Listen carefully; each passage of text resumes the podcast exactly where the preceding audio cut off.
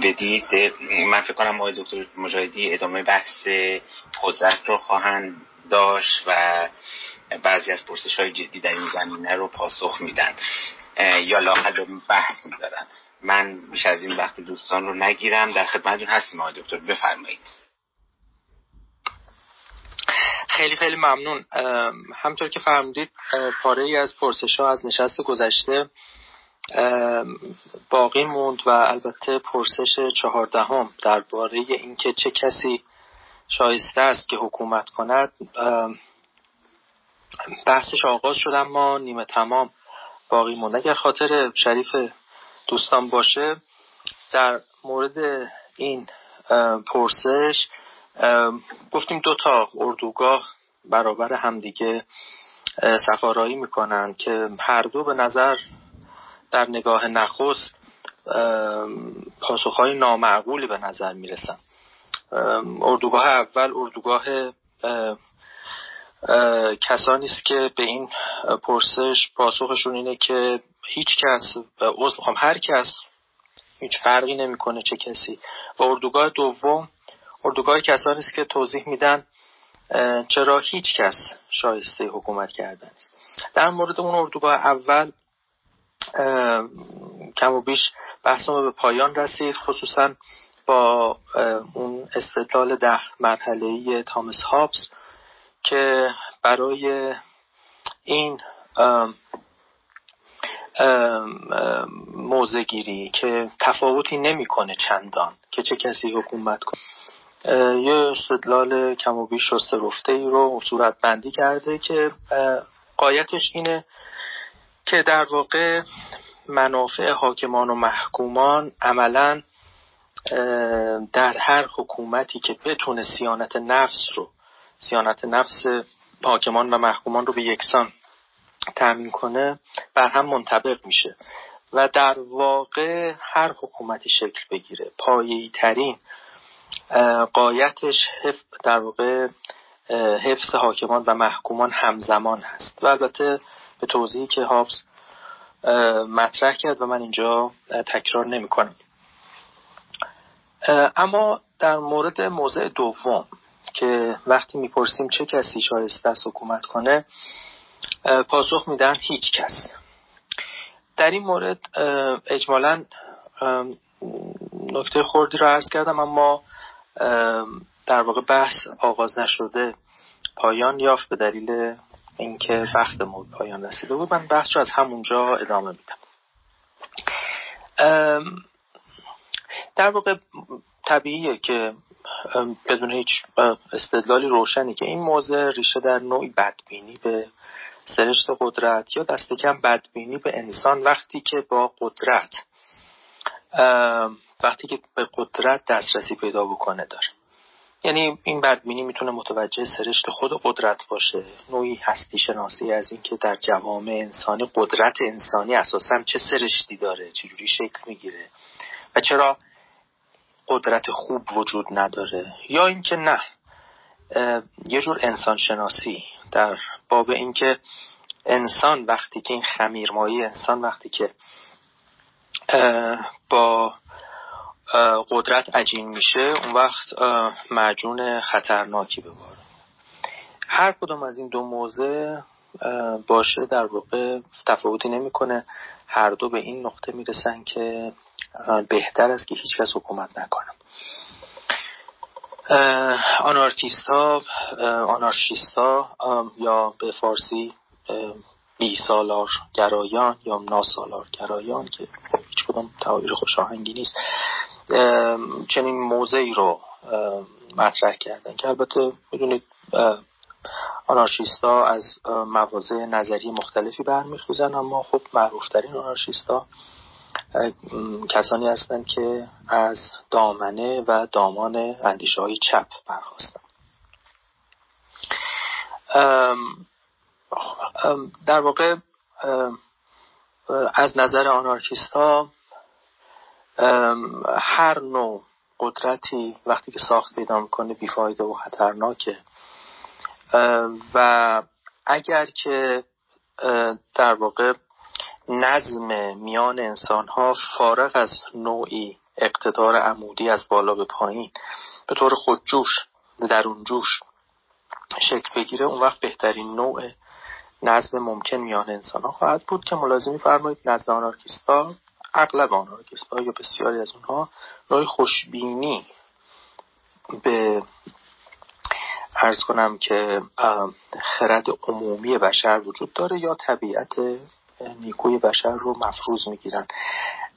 به شرط اینکه در سلسله مراتب عمودی قدرت فاسد نشه و به شکل ارزی در واقع سامان خودانگیخته ای رو برانگیزه.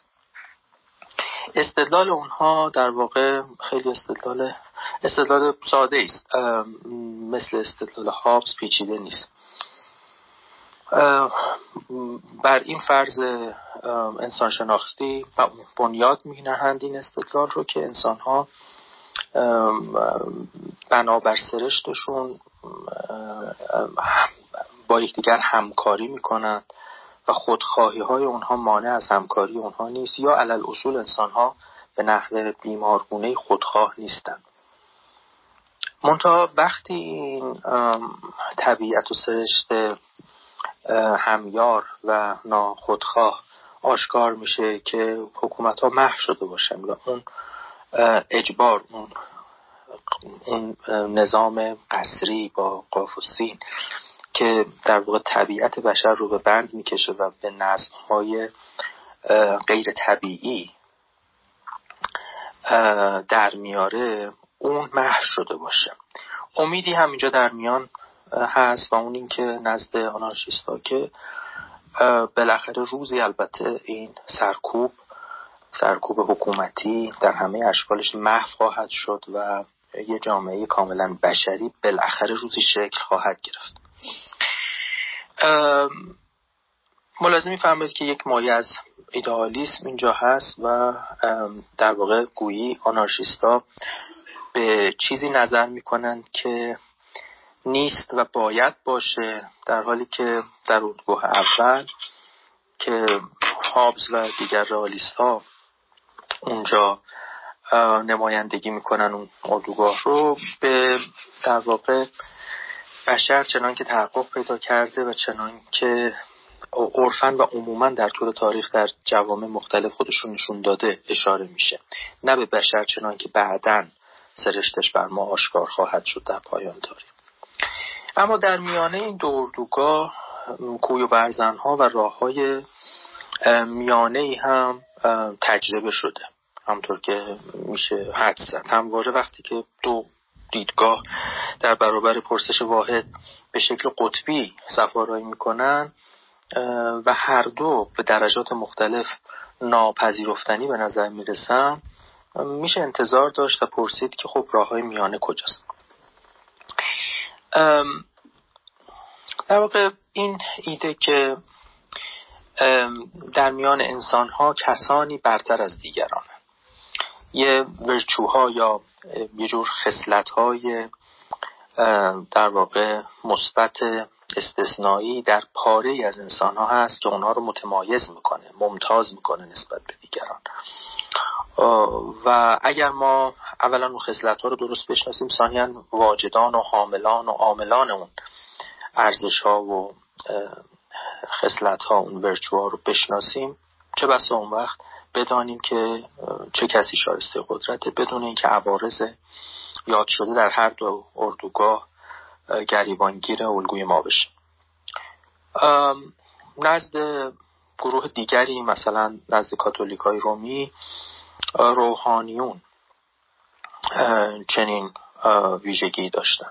نزد افلاتون فیلسوفان با تمسک به خرد فلسفی. اریستوکراسی هم به زبانهای مختلف اینجا پاسخ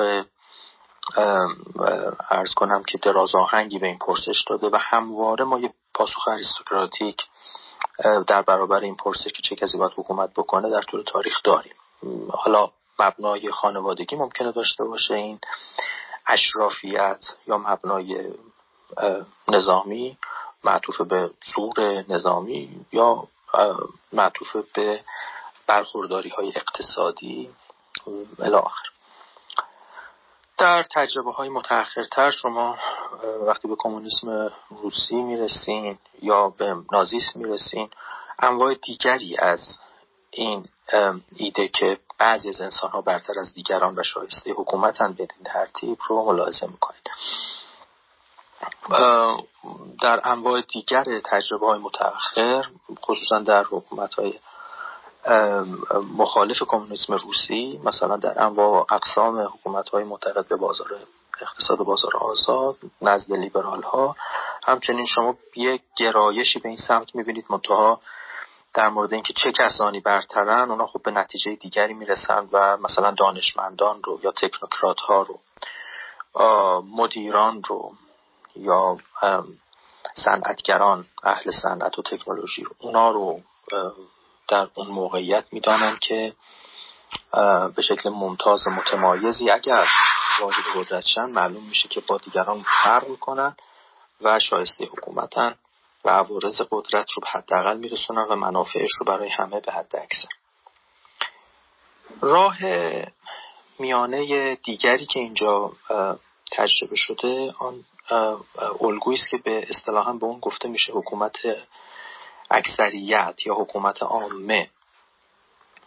خب شما می‌دونید کمترین حمایت رو در طول تاریخ برخلاف حالا تصور اولیه‌ای که ممکنه امروز وقتی که ما از انتها به ابتدا تاریخ اندیشه سیاسی رو نگاه می‌کنیم و بر حسب تجربه متأخرتر داوری می‌کنیم چه بسا تصور بکنیم که این ایده ایده پرطرفداری بوده در حالی که کاملا برعکس.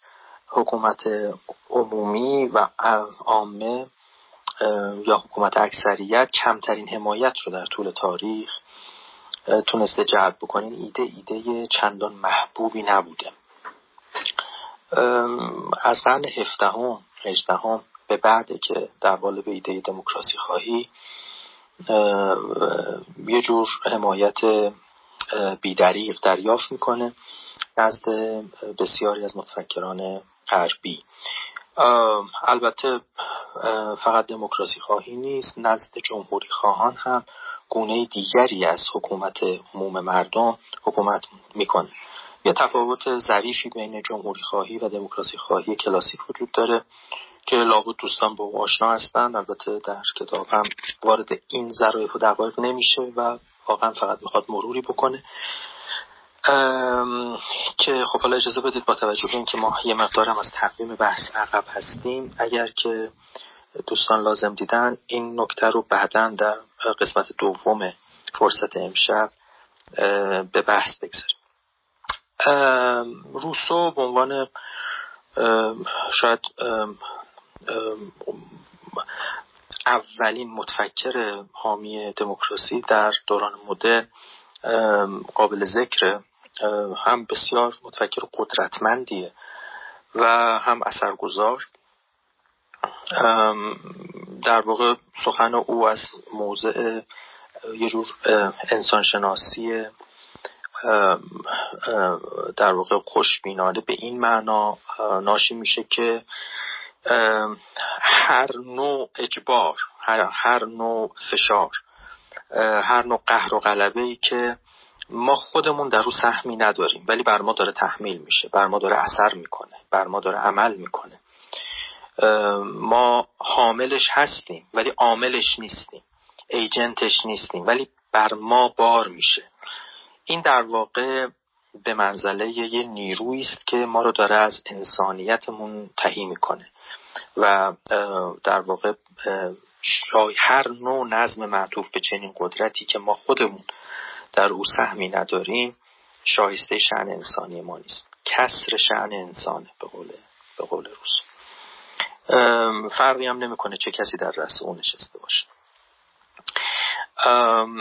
در واقع یه جور یه جور به قول او در واقع چنان که عرض کردم کسر شأن آدمی است. یه جور deprivation diminution humanity هست.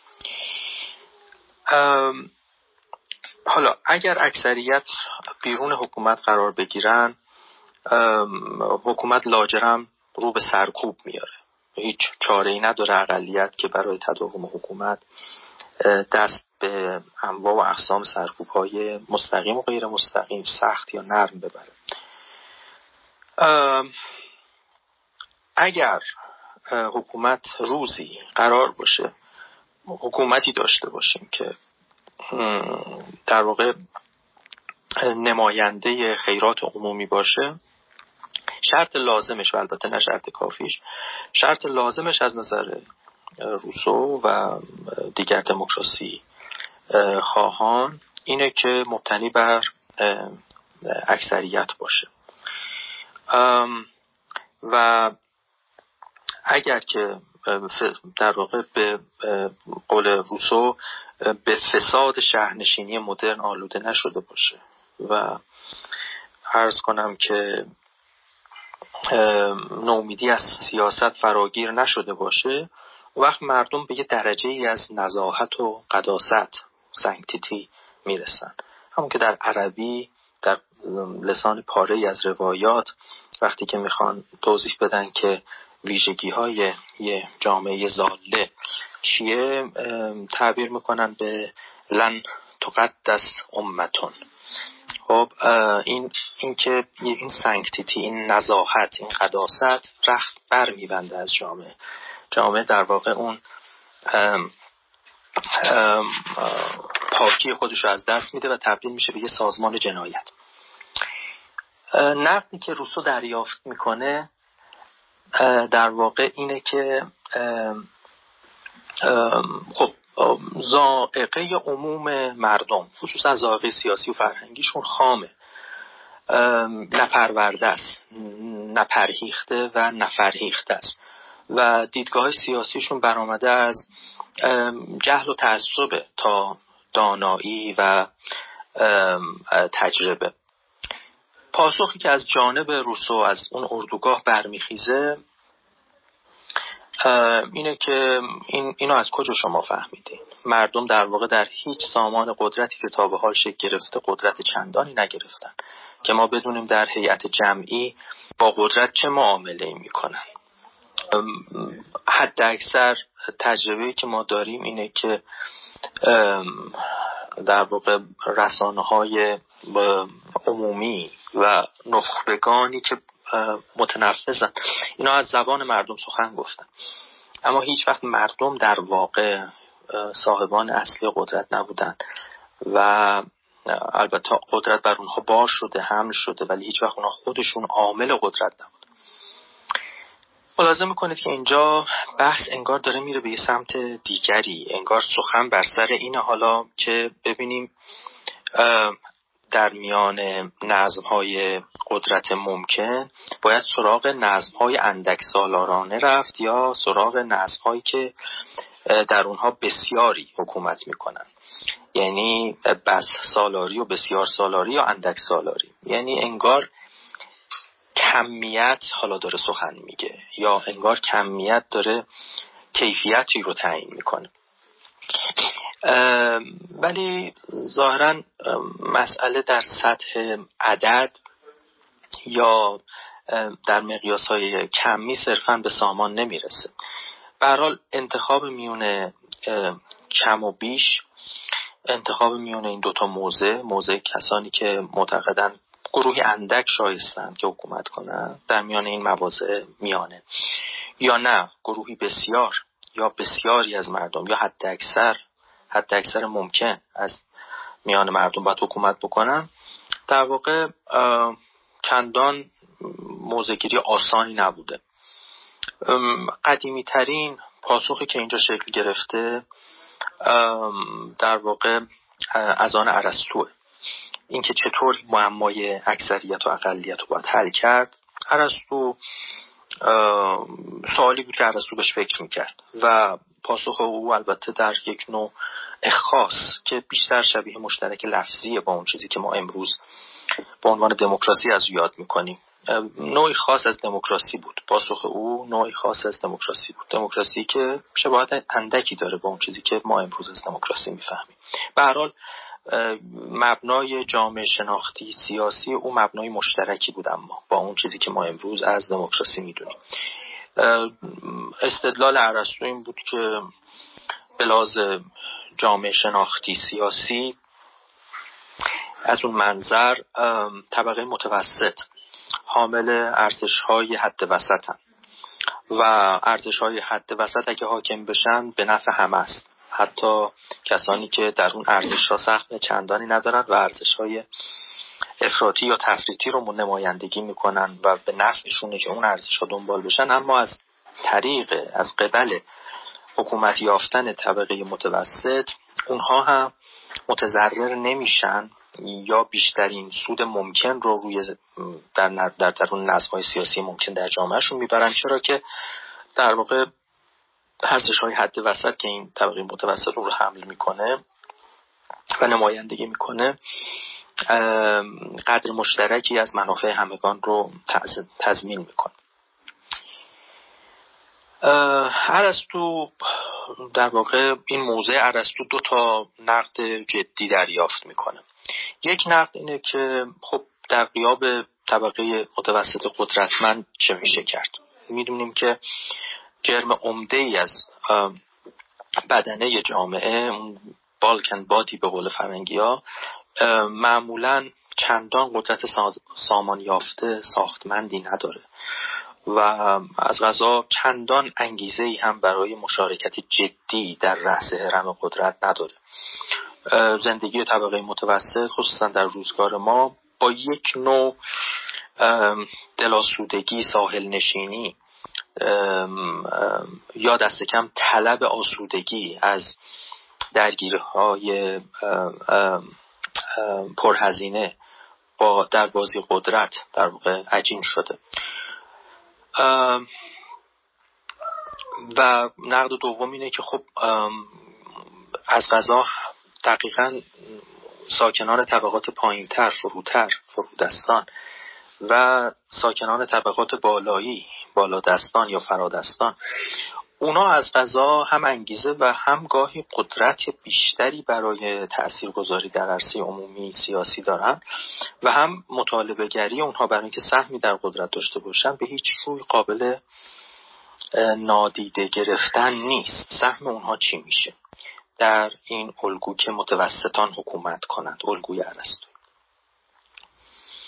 اینجاست که در اندیش های سیاسی متأخر یعنی از قرن 19 هم خصوصا از دهه دوم سوم قرن بیستم به این سو توجه به اینکه دستگاه های اداره حکومت نهادها و سازمان ها باید قدرت بگیرن. ما نباید دیگه در باره افراد بخشی از جامعه طبقه ای از طبقات گروهی از گروه ها ویژگی های خاصی از ویژگی های انسانی و حاملان اون ویژگی ها صحبت بکنیم به جای اینکه در مورد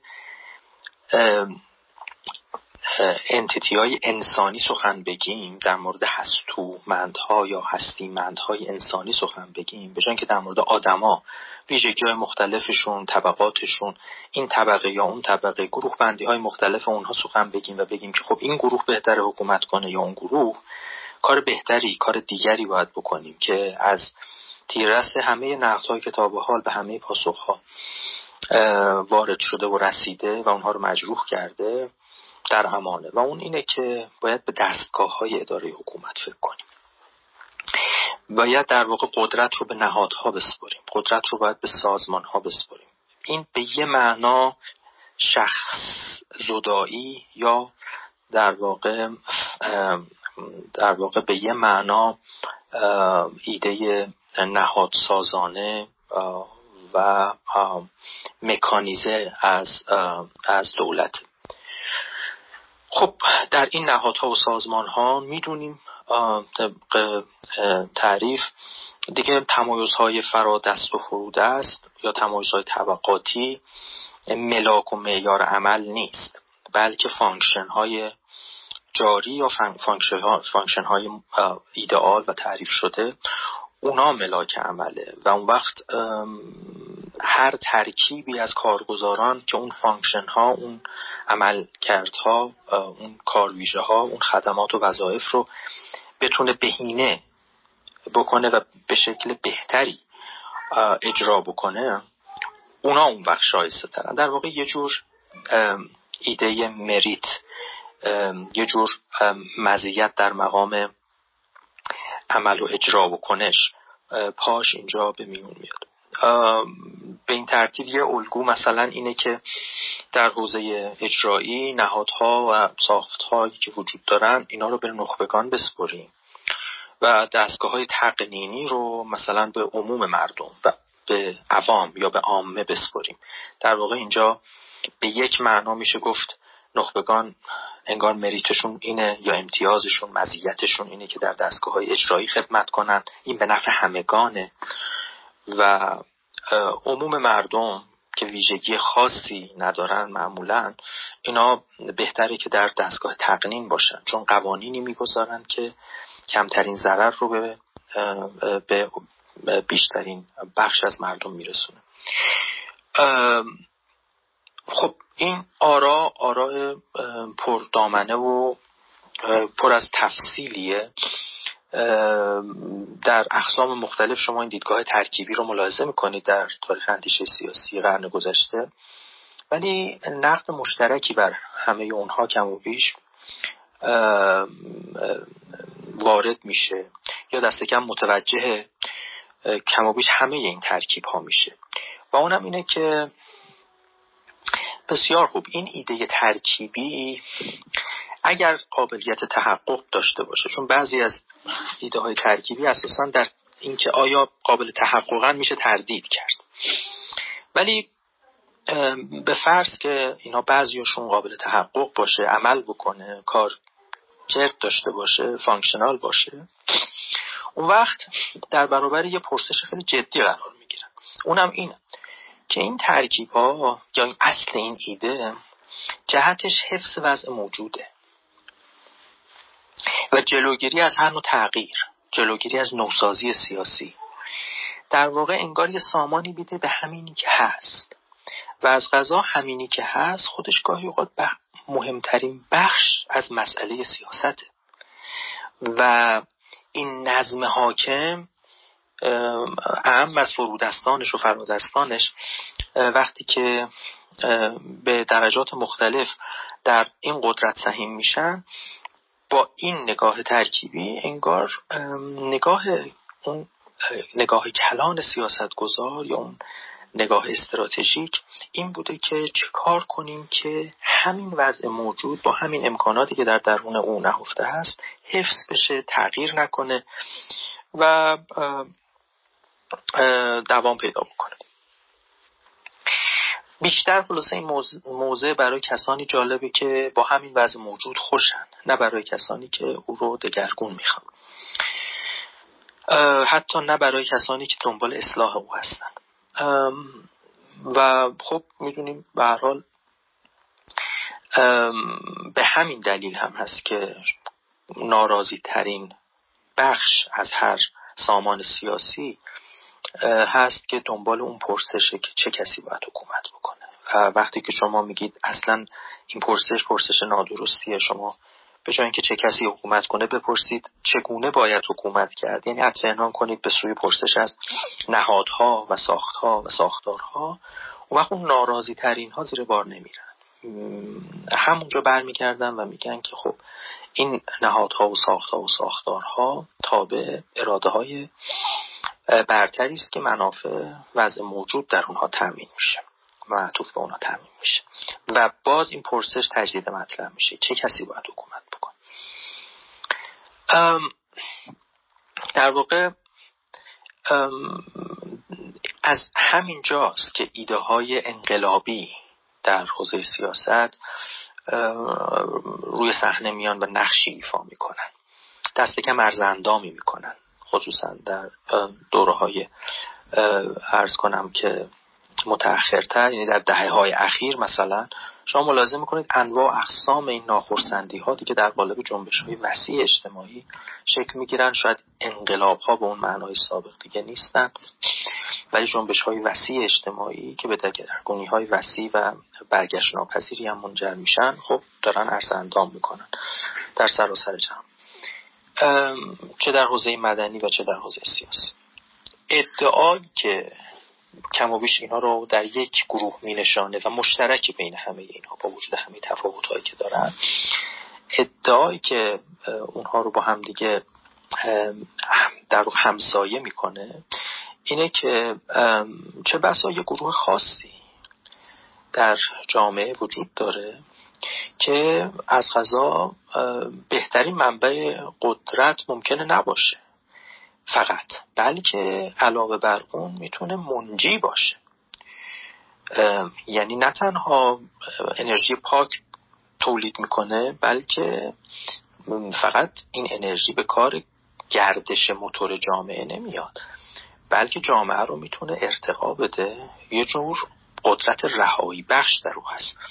و از این فراز و نشیب ها و دردها و رنج ها و مرارت هایی که بشر در طول تاریخ با اونها دست به گریبان بوده بشر رو خلاص می‌کنه. خب ریشه های این ایده رو شما در افلاتون می‌بینید که فلاسفه رو برخلاف نظم موجود می‌خواست به قدرت برسونه و اونها رو رهایی بخش می‌دونست و برای اینکه فلاسفه به قدرت برسن انقدر این ایده دور از ذهن بود و دور از و از اون دورتر دورتر از مقام عمل و اجرا که خب یه مدینه فاضله باید بایستی بنا می‌کرد که کرد. در ذهن خودش روی کاغذ آورد و اونجا بود که فلاسفه حکومت می‌کردن. خب مارکس به پرولتاریا فکر می‌کرد به عنوان اون طبقه رهایی بخش. لنین به حزب کمونیسم امیدوار بود. و تجربه های تلخ فاشیستی و نازیستی هم برابر ما هست که البته اینا دیگه انقلاب از پایین نیستن. اینا انقلاب از بالا اصطلاحا که خب حالا در جای خودش تفاوت بین این ایده های ارز کنم که رهایی بخش رو باید با هم دیگه ببینیم. اما این ایده ها هم در واقع به نظر می‌رسه چندان از عهده پاسخگویی به منتقدانشون به آسانی بر نیامدن و از اون گذشته تجربه های تلخی رو هم به بار آوردن. اولین پرسشی که به جد اینجا سر برمیاره اینه که خب این انتظار از حاکمان یه انتظار خیلی حد اکثریه. ما اصلا آیا اجازه داریم تا این مایه تا این پایه.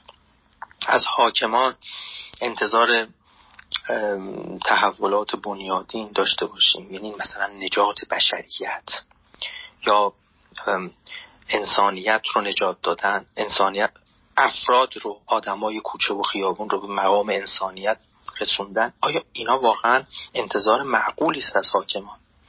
حاکم هر که می‌خواهد گو باش. ولی آیا اساسا میشه در هر نظم سیاسی چنین انتظاری رو از حاکمان داشت و برانگیخت. نبایستی به همین مقدار ما بسنده کنیم که نوعی حکومت مسلحت سنجانه معطوف به خیر عمومی رو پیش ببرند و وظیفه خودشون بدونن که به جای نجات انسانیت و انسانهای گوشت و پوست و خوندار رو فدای اون انسانیتی که در آینده خواهد اومد کردن به جای اون از فاجعه ها پرهیز کنن جلوی فاجعه رو بگیرن جلوی مصیبت های بزرگتر رو بگیرن. و تن به هیچ نوع مصیبت بشری ندن این بهتر نیست این انتظار بیش بهتر و برآمدنی تر و بشری تر و لایق شن انسانی تری نیست آیا واقعا ما باید به اون رهایی بخشی اون آزادسازی باید فکر کنیم. باید دستمون به اون عصای موسا باشه که بالاخره نیل مکافات و مجازات رو میشه کاف زنجیرهای اسارت رو پاره می‌کنه و بعد ما رو از میان مایگی نجات میده و به درجات عالی انسانیت نایل می‌کنه. آیا چنین انتظار پیامبرگونه یا پیامبرواری رفتار پیامبرگونه و پیامبرواری یا نقش پیامبرگونه و پیامبرواری رو از سیاستمدار باید داشته باشیم.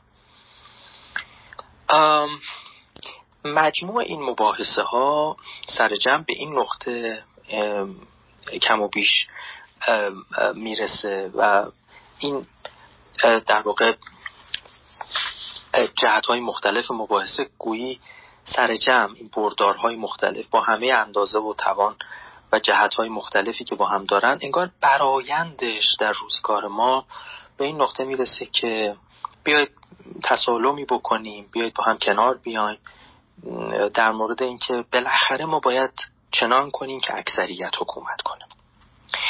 خب بله اینجا هزار جو پرسش پیش میاد که چجوری؟ که در ادامه البته به پاره ای از این پرسش ها نویسنده می‌پردازه. ولی گویی راهی وجود نداره. غیر از اینکه مطمئن باشیم به حال از این راه یا از راه دیگر در این قالب یا در قالب حکومتی دیگری در این الگو یا الگوی دیگری از حکومت اکثریتی که داره حکومت می‌کنه. یعنی در اون نزاعی که فرو کاسته شد به در واقع مقایسه کمیت ها با هم که ملاحظه کردید کاملا یه جور درون مایی انسان شناختی پسش بود. انگار این اکثریتی که در این نزاع در جنبندی نهایی برنده این بحثه. حتی مثلا نهادهای عالی مثل و کاملا نخبه گرایانه مثل مثلا دادگاه عالی قانون اساسی در جمهوری های پیشرفته مثلا در فرانسه در ایالات متحده اینا نشون میده که نفس این پاسخ هم باز پاسخ مطلقی نیست. یه جور قیدی هم البته پای این پاسخ که اکثریت باید حکومت بکنه اومده. یعنی درسته که جمعبندی به این سمت رفته که اکثریت باید حکومت کنه ولی انگار به شرطها و شروطها. بالاخره یه نهادهای کاملا نخبه گرایانه ای در کنارش تعبیه میشه. و فلسفه تعبیه این نهادها رو هم مسلط سنجی باز برای کنترل و در واقع مهار قدرت اکثریت می‌دانند این تا در واقع ابتدای پرسش پانزدهم مباحثه ای بود که نویسنده سامان داد میان الگوهای مختلف مباحثه در باب اینکه چگونه باید حکومت کرد. ولی حالا نوبت به این پرسش بعدی می‌رسه در ادامه در امتداد منطقی مباحث قبلی که خب اگر واقعا حکومت از آن مردمه آیا خودشون مستقیم باید بر خودشون حکومت کنن؟ یا باید تن بدن به نوعی نمایندگی. نمایندگانشون باید حکومت کنند یا خودشون. به شکل مستقیم یا به شکل غیر مستقیم. چگونه باید مردم یا عموم مردم اکثریت باید قدرت بگیرن و قدرتشون رو اعمال بکنن؟ پاسخ در واقع ایدئالیستی اینجا همونطور که می‌تونید حدس بزنید لابد اینه که نه قدرت باید به شکل مستقیم نزد مردم باشه و مردم به شکل مستقیم بر خودشون حکومت کنن. بیشترین مشارکت پارتیسیپیشن باید به شکل مستقیم تضمین بشه در اون الگوی مطلوب. روسو می‌گفت که اصلا حاکمیت که نمایندگی بردار نیست. حاکمیت از آن مردمه به دست خود مردم و بر خود مردم. همه سوی این معادله مردم نشستن و هیچ عنصر غریبه اینجا وارد نباید بشه. نقدی هم که او بر نظام سیاسی انگلستان داشت در واقع همین بود که در دموکراسی های انتخاباتی مثل نظام بریتانیا مردم فقط در روز انتخابات حالا چند روز قبل و بعدش شد احساس آزادی می‌کنن چون می‌تونن آزادانه انتخاب بکنن. ولی دوباره بعدش بردهداری برمیگرده سر جاش. و همون نظام نابرابری که مردم ازش قایبن حاکمیت رو به دست می‌گیره. ولی خب تا چند وقت دیگه که باز نوبت انتخابات دیگری است. ولی خب بدونیم که تو اون انتخابات هم باز مردم مردم رو انتخاب نمی‌کنن. مردم بخشی از سروران خودشون رو فقط می‌تونن انتخاب بکنن. میان سرورانشون دست به انتخاب می‌زنن. بنابراین انتخابشون هم با اینکه آزادان است ولی انتخاباتی درون یه جور پیشفرز بردهدارانه. با تعبیر خب به حال تند روسویی. با این حال با وجود این نقد روسویی دوستان می‌دانند که دموکراسی خواهی انتخاباتی یعنی این ایده که مردم باید به واسطه نمایندگانشون حاکمیت رو به دست بگیرن و اعمال بکنن و اراده خودشون رو در عرصه سیاسی متحقق بکنن. این ایده ایده توخالی نیست و متکی به پاره براهین. از جمله این برهان که در مزیت دموکراسی انتخاباتی مطرح میشه. دموکراسی انتخاباتی رو فرصتی می‌دونن برای اقلیت ها برای فرودست ها ناتوان ها بی تجربه ها و مجموعا همه کسانی که در حاشیه میماندند اگر فرصت مشارکت در چارچوب دموکراسی انتخاباتی نمیافتند یعنی در هر نظام سیاسی قابل تصور قابل تخیل دیگری گروه هایی هستند که در حاشیه همواره میمانند. هیچ امکان ارزندام و پیگیری ایده ها و خواست ها و ترجیحات خودشون رو ندارن همون گروه ها در یه جور دموکراسی انتخاباتی از این قسم یا قسم دیگر بحث فعلی ما نیست. اما در دموکراسی انتخاباتی همون گروه ها که در همه الگوهای دیگه حاشیه نشین خواهند بود حاشیه نشین قدرت خواهند بود اینجا به متن میان و امکان ارزندام پیدا میکن ولی در دموکراسی های مستقیم به هیچ وجه این گروه ها امکان امکان اثرگذاری نخواهند یافت. برهان دوم یه برهان بیشتر در مقام عمل و اجراست. یه جور برهان معطوف به در واقع امکان عملیه.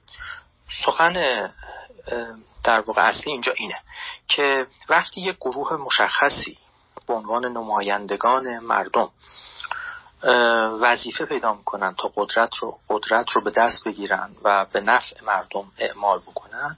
اونا می‌تونن البته وقت خودشون رو انرژی خودشون رو ذهن خودشون رو همه قوای خودشون رو تا حدود زیادی وقف امر سیاست بکنن. ولی همگان که در چنین قوتی نیستن در چنین امکانی نیستن این امکان در اختیار همه نیست. شما وقتی که هیچ گروهی رو متکفل ردق و فتق امور سیاسی نمی کنید در واقع انگار امر سیاسی رو به یه معنا رها کردید به اوقات فراغت مردم. مردمی که هیچ کدوم به طور مشخص سیاست رو در کانون اشتغالات خودش قرار نمیده و اینجا در واقع یه نوع بیمسئولیتی یا ناپاسخگویی نهادی نمیشه. برهان سوم در باب یه جور برهان پراسیجرال یا در واقع معطوف به روندها و روال هاست رایورزی یا اون چیزی که در انگلیسی بهش میگن دلیبریشن استدلال سوم پیشنهاد می‌کنه که رایورزی توی یک گروه که نماینده مردمن برای اینکه قدرت رو ساماندهی بکنن به نفع مردم خیلی راحت تر اتفاق میفته دورتر از قلیان احساسات. قلیان احساساتی که خیلی وقتا قاعده جمع های بزرگ و شلوغ و پرهیاهوه. گروه های گروه هایی که نمایندگی می‌گیرن از مردم برای حکومت. خب افراد عضو این گروه اعضای این گروه ها دائما با همدیگه دارن دیدار می‌کنن با هم گفتگو می‌کنن کم کم زبان مشترکی پیدا می‌کنن. بسیاری از سوء تفاهم ها از مناسبات میان اونها کم کم رخت میبند بر میبنده و نوعی از روالگرایی روندگرایی نوعی فرمالیست نوعی سوری سازی قدرت شکل می‌گیره که اون وقت این در واقع مناسک و مراسم حافظ یه جور امکان در واقع رایورزی هست. یعنی اون عرصه های رایورزی در چارچوب این مراسم و مناسک همیشه یه دامنه امنی براشون باقی میمونه. روندها و روالهایی شکل می‌گیره که در هیاهوهای جمعهای بزرگ گم میشه و, و جایی که صدا به صدا نمی‌رسه. در جمع های بزرگ که مقتضای دموکراسی مستقیم هست بیشتر همین سخنرانی های آتشین و فنون مردم فریبی رأی نهایی رو تعیین خواهد کرد. چرا که عموم مردم در برابر آسیب های مردم فریبی بیدفاع و کمتر اثر از رای ورزی میشه گرفت میشه پیدا کرد. جمع های بزرگ به این ترتیب آسانتر گرفتار غلیانات لحظه ای میشن و این در حالی است که جمع های کوچک معمولا با چنین آسیب هایی کمتر از راه به در می روند و ممکنه آسیب های دیگری داشته باشند. ولی گرفتار این گونه مردم فریبی های لحظه ای که معطوف به برانگیختن عواطف و احساسات منفی عموم یا توده های بزرگ هست نمیشه. استدلال بعدی. اینه که در واقع یه جور استدلال نقضی و سلبیه که در دموکراسی های مستقیم شما حتما باید جمعیت های کوچک داشته باشید. اونم در محدودیت در محدوده های جغرافیایی کوچک. در مقیاس های بزرگ وقتی جمعیت خیلی بزرگ باشه وقتی محدوده حکمرانی خیلی وسیع باشه. اون وقت دموکراسی مستقیم امکان وقوعش خیلی محدود میشه و فوق العاده دشوار میشه. در صورتی که در دموکراسی های دموکراسی های نمایندگی یه جور همگرایی در مقیاس بزرگ ممکنه. مقیاسی به بزرگی یک کشور پهناور حتی یک منطقه حتی یک سازمان منطقه‌ای و حتی سازمان های جهانی. یعنی الگوی دموکراسی غیر مستقیم راهی رو باز می‌کنه که نزد دموکر... الگوی دموکراسی حوض می‌خوام من فکر کنم دارم اشتباه میگم. الگوی دموکراسی نمایندگی راهی رو باز می‌کنه امکانی رو باز می‌کنه که نزد الگوهای دموکراسی مستقیم کاملا اون امکان بسته است. اون چیه؟ این امکانی که خاص در واقع دموکراسی نمایندگی امکان همگرایی در مقیاس های بزرگ حتی به بزرگی مقیاس جهانی. خب؟ و البته تشخیص این مزیت برمیگرده به مقالات فدرالیست مقاله شماره ده مدیسون که اونجا در واقع از همین مضمون سخن میگه. مدیسن میگه که وقتی شما این دموکراسی نمایندگی رو تضمین می‌کنید وقت هم بزرگی رو بزرگی جامعه رو هم تنوع جامعه رو تضمین کردید. و معنای این تضمین معنای این زمان زمانت اینه که امکان اینکه یه گروه علیه منافع جمع قدرت بگیره تقریبا به صفر می‌رسه یا بسیار ناچیز خواهد بود. در هیچ الگوی دیگری شما این امنیت رو نخواهید داشت که گروهی علیه منافع مجموعه مردم بتونه قدرت بگیره. بنابراین تضمین اون بزرگ بودن پایه حکمرانی و تنوع پایه حکمرانی یکی از دلایلی است که برای ترجیح دموکراسی های نمایندگی سنتا مطرح شده در این بیش از دو سده اخیر. وقتی نوبت به دموکراسی های مستقیم می‌رسه الگوی دموکراسی مستقیم ملاحظه می‌کنید که اگر منصفانه بخوایم بحث بکنیم چنان که خب نویسنده سعی می‌کنه چنین بحث بکنه گرچه شما از لابلای متن خب گرایش او رو تشخیص می‌دید به سمت دموکراسی نمایندگی ولی به هر حال سعی می‌کنه حق دموکراسی مستقیم رو ادا بکنه. ملاحظه می‌کنید که موضع دموکراسی مستقیم یا طرفداری از دموکراسی مستقیم موضعی ضعیفتر از موضع طرفداران نمایندگی دموکراسی نمایندگی نیست. تفاوتی که باعث میشه این مقایسه تقریبا غیر ممکن باشه به این برمیگرده که این دوتا موضع در واقع از یه جنس نیستن. یعنی معطوف به دو تا پرسش متفاوتن. یا معطوف به دو تا ساحت یا دو تا تراز مختلف از بحثن. بنابراین نمیشه به یکی گفت ضعیف و به اون یکی گفت قوی. version ضعیف دموکراسی version قوی دموکراسی. یا استدلالی ضعیف در برابر استدلالی قوی. چون سر موضوع واحدی بحث می‌کنن این در واقع نکته اصلی که نویسنده اینجا در این فقره سعی می‌کنه توضیح بده.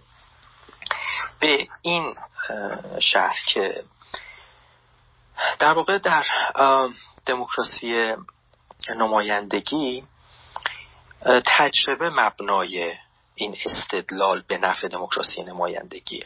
تجربه تحقق یافته بشر با انواع و اقسام حکومت هایی که پشت سر گذاشته. انتظار ندارن طرفداران دموکراسی دموکراسی نمایندگی که آدما در آینده خصلتهایی از خودشون بروز بدن که در گذشته بروز نمی‌دادن.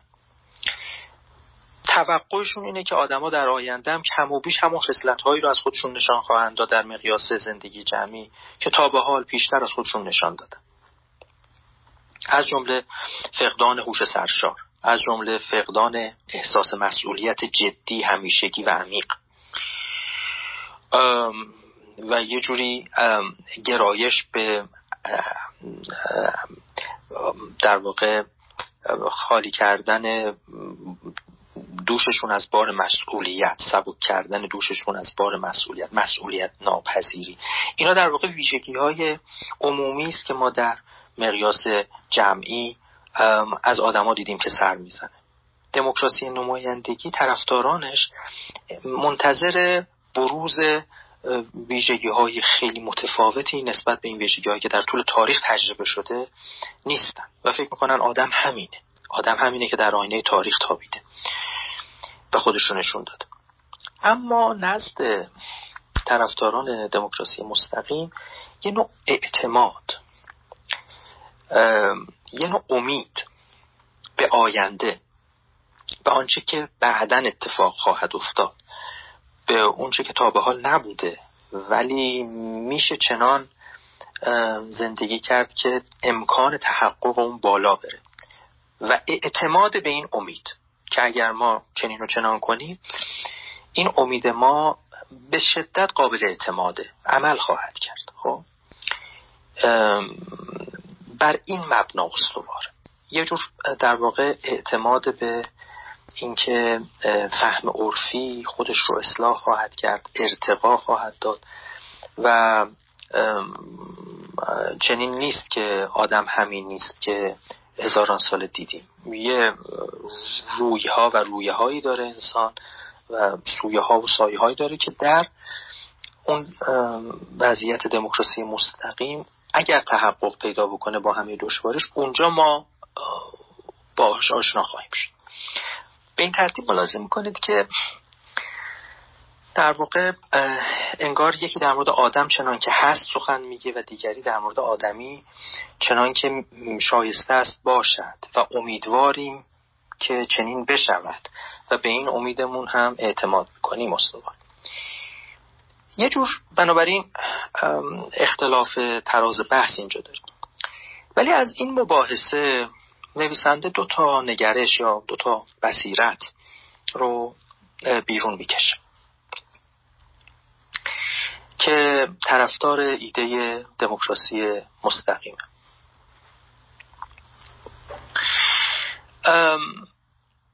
اون دوتا بصیرت یکیش اینه که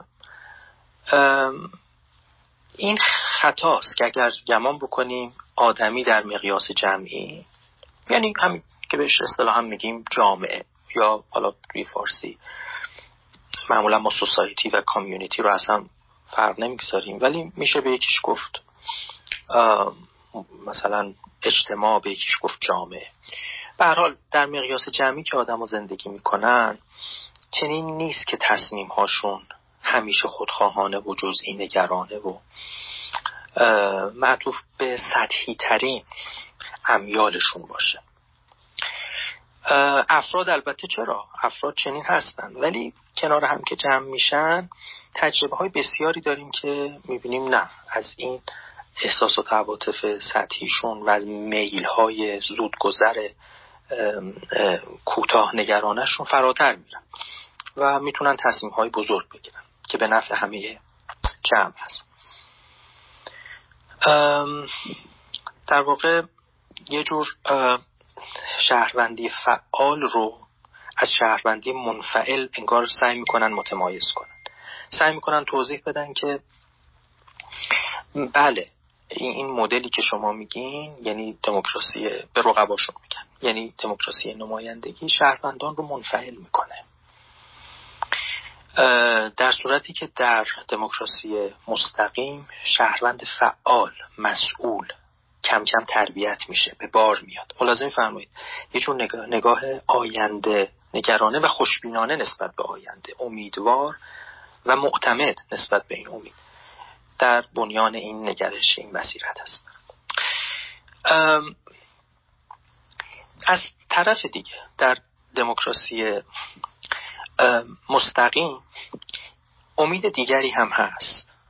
و البته این سخن به هیچ وجه ساده گرفتنی هم نیست که دموکراسی برخلاف دموکراسی نمایندگی که به قول به قول طرفداران دموکراسی مستقیم در دموکراسی نمایندگی احساس ناخیشاوندی احساس بیگانگی احساس جدایی تشدید میشه. چرا که حاکمان و محکومان در دو تراز در دو طبقه قرار می که اغلب اوقات با هم هیچ ارتباطی ندارن. بله شب انتخابات چرا؟ فردای انتخابات دیگه نه. در صورتی که توی دموکراسی مستقیم همه خودشون رو به نحوی شریک حاکمیت می‌دونن. همه خودشون رو توی همون طبقه می‌دونن که اسمش از حاکم. بنابراین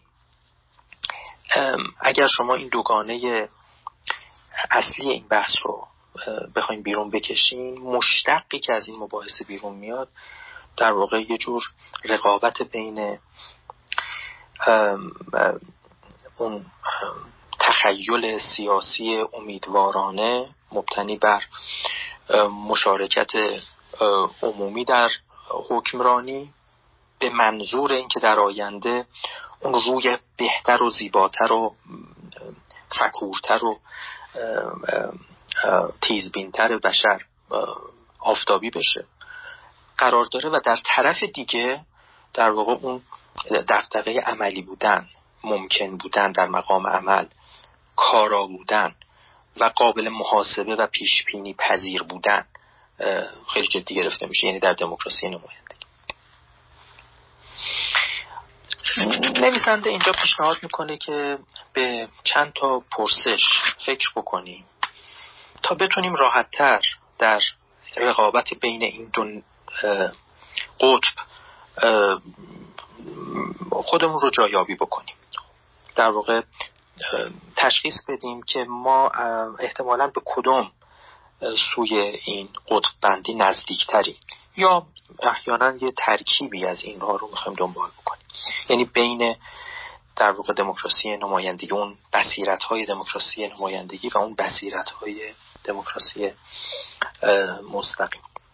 اولین پرسش اینه که خب باید به این سوال جواب بدیم. تو چنین مباحثه ای و منازعه ای. که اصلا چقدر از وقت آدمی باید صرف سیاست بشه؟ چقدر میارزه که آدم وقتش رو صرف سیاست بکنه؟ عمرش رو زندگیش رو. از روسو اگر شما بپرسید به شما خواهد گفت که این برمیگرده به قانون اساسی یا به همون سوشال کنترکتی که در بنیان جامعه شما هست. اگر اون قانون تأسیسی شما خوب طراحی شده باشه امور عمومی و پرداختن به امور عمومی و جدی گرفتن اونها احساس مسئولیت در قبال اونها روز به روز بیشتر و بیشتر بر دقدقه های خصوصی سایه میافکنه. در واقع زندگی در جامعه برای جامعه تبدیل میشه به شیرین ترین لحظه های آدم ها. به شرط اینکه اون سوشال کنترکت اون قرارداد اجتماعی اون, اون مبنای تأسیسی جامعه خوب طراحی شده باشه. که البته مرادش از خوب البته در اون رساله معروف مفصل توضیح میده. ولی پرسش اینه که آیا واقعا باید قانون اساسی رو چنان نوشت یا اون مبنای تأسیسی جامعه رو چنان باید طراحی کرد؟ که واقعا حوزه خصوصی یا امور خصوصی روز به روز بیشتر و بیشتر و بیشتر آب برن و عقب نشینی کنن به نفع دقدقه های عمومی به نفع عرصه عمومی. روسو قاطعانه میگه بله. و اون وقت اینجا منتقدان خواهند پرسید که خب باشه ولی تعطیل شدن یا عقب نشینی عرصه خصوصی امر خصوصی حوزه خصوصی می‌دونید به چه معناست. احتمالا در موارد بسیاری به معنای تعطیل شدن و کنار گذاشته شدن خواندن نوشتن آثار بزرگ خواندن آثار کلاسیک و آثار هنری و ادبی در واقع به معنای تعطیل شدن تولید آثار بزرگ هنری و ادبی است که اینا به شدت نیازمند یه عرصه خصوصی قدرتمنده. همچنین به قیمت محرومیت از همدمی میان دوستان و محبان و دوستدارانه. یعنی خب این وقتی که عرصه خصوصی روز به روز بیشتر و بیشتر آب میره چرا که همه افراد دقدقه امور سیاسی و عمومی رو دارن اون وقت دیگه اون فرصت های همدمی اون رخصت ها اون فراغت ها اونا در واقع از دست خواهد رفت. و ما می‌دونیم که چقدر اینا برای انسان بودن ما مهمه. برای حتی خلاقیت ما به نفع جامعه این فراغت ها مهمن. همچنین به قیمت پرورش مهارت های فردی و روحی پرورش مهارت هایی که ما در صنایع در حتی ورزش بهش نیازمندیم. جامعه به اونها نیازمنده. اگه آدما یک سره در خدمت یعنی دقدقهشون ذهنشون زمینشون دائما درگیر امور عمومی باشه فرصتی باقی نمیمونه. اولویتی اساسا باقی نمیمونه برای اینکه به خودشون برسن. همچنین عرصه پژوهش و دانشوری تعطیل خواهد شد. تا حدود بسیاری فراغت لازم را از دست میدیم برای برای در واقع گسترش اون است آیا واقعا این درگیری عمومی با سیاست به تعطیلی همه اینا میارزه؟ و البته نویسنده داوری روشن می‌کنه و اونم اینه که بله میشه گفت بله به همه اینا میارزه اگر و تنها اگر. شما باور داشته باشید که در واقع سیاست ورزیدن شرط انسانیت شماست. یعنی چیزی از انسانیت شما کم میاد. وقتی که شما حتی لحظه ای با سیاست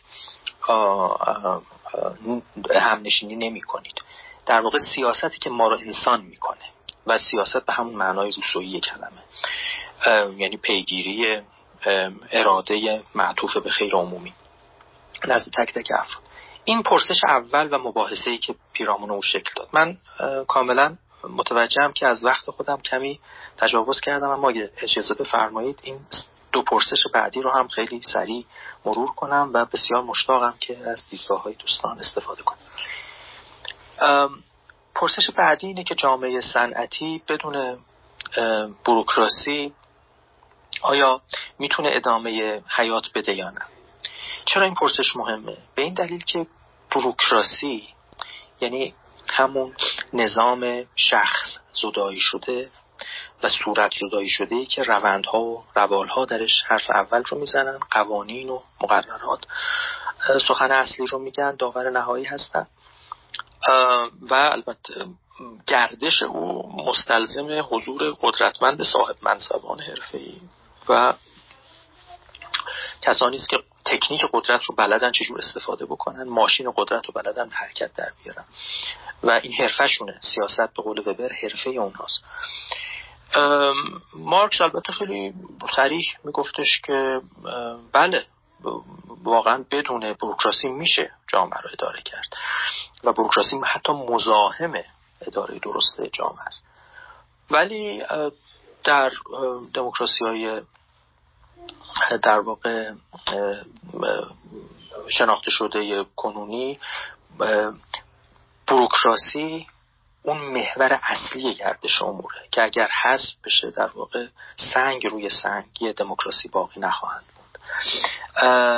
و در واقع که دموکراسی داشتن یه جور توهم. حتی برای دموکراسی مستقیم شما به درجات قدرتمندی از بروکراسی نیازمندید.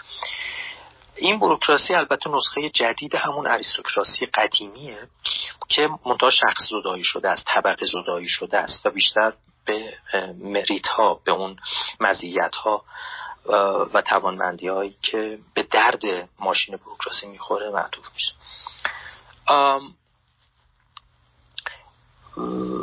و پرسش سومی که مطرح می‌کنه نویسنده اینه که اساسا چه کیفیات انسانی چه ویژگی های انسانی برای حل مسائل سیاسی لازمه. مسائل سیاسی واقعا به چی نیاز داره؟ شما دقت اگه بکنید تو این سوال ملازم کنید که یه قرض فوق العاده مهمی رو هدف گرفته نویسنده. چرا که در واقع پرسش او به تعبیر دیگه درباره اینه که آیا تخصص لازم نیست برای اداره امور؟ آیا تخصص نباید در رأس بنشینه؟ آیا ویژگی هایی وجود داره که در عموم مردم باشه ولی از تخصص مهمتر باشه که بعد کار رو بسپریم به عموم مردم و رأی مستقیم اونها در هر امری؟ به جای اینکه کار رو به دست متخصصان بسپریم. مثلا شخصیت افراد کرکترشون تشخصی که دارن که اونها رو متمایز می‌کنه از دیگران. و اون وقت سر جمع اینا رو مهمتر بدونیم. از تخصص گروهی اندک شمار از افراد.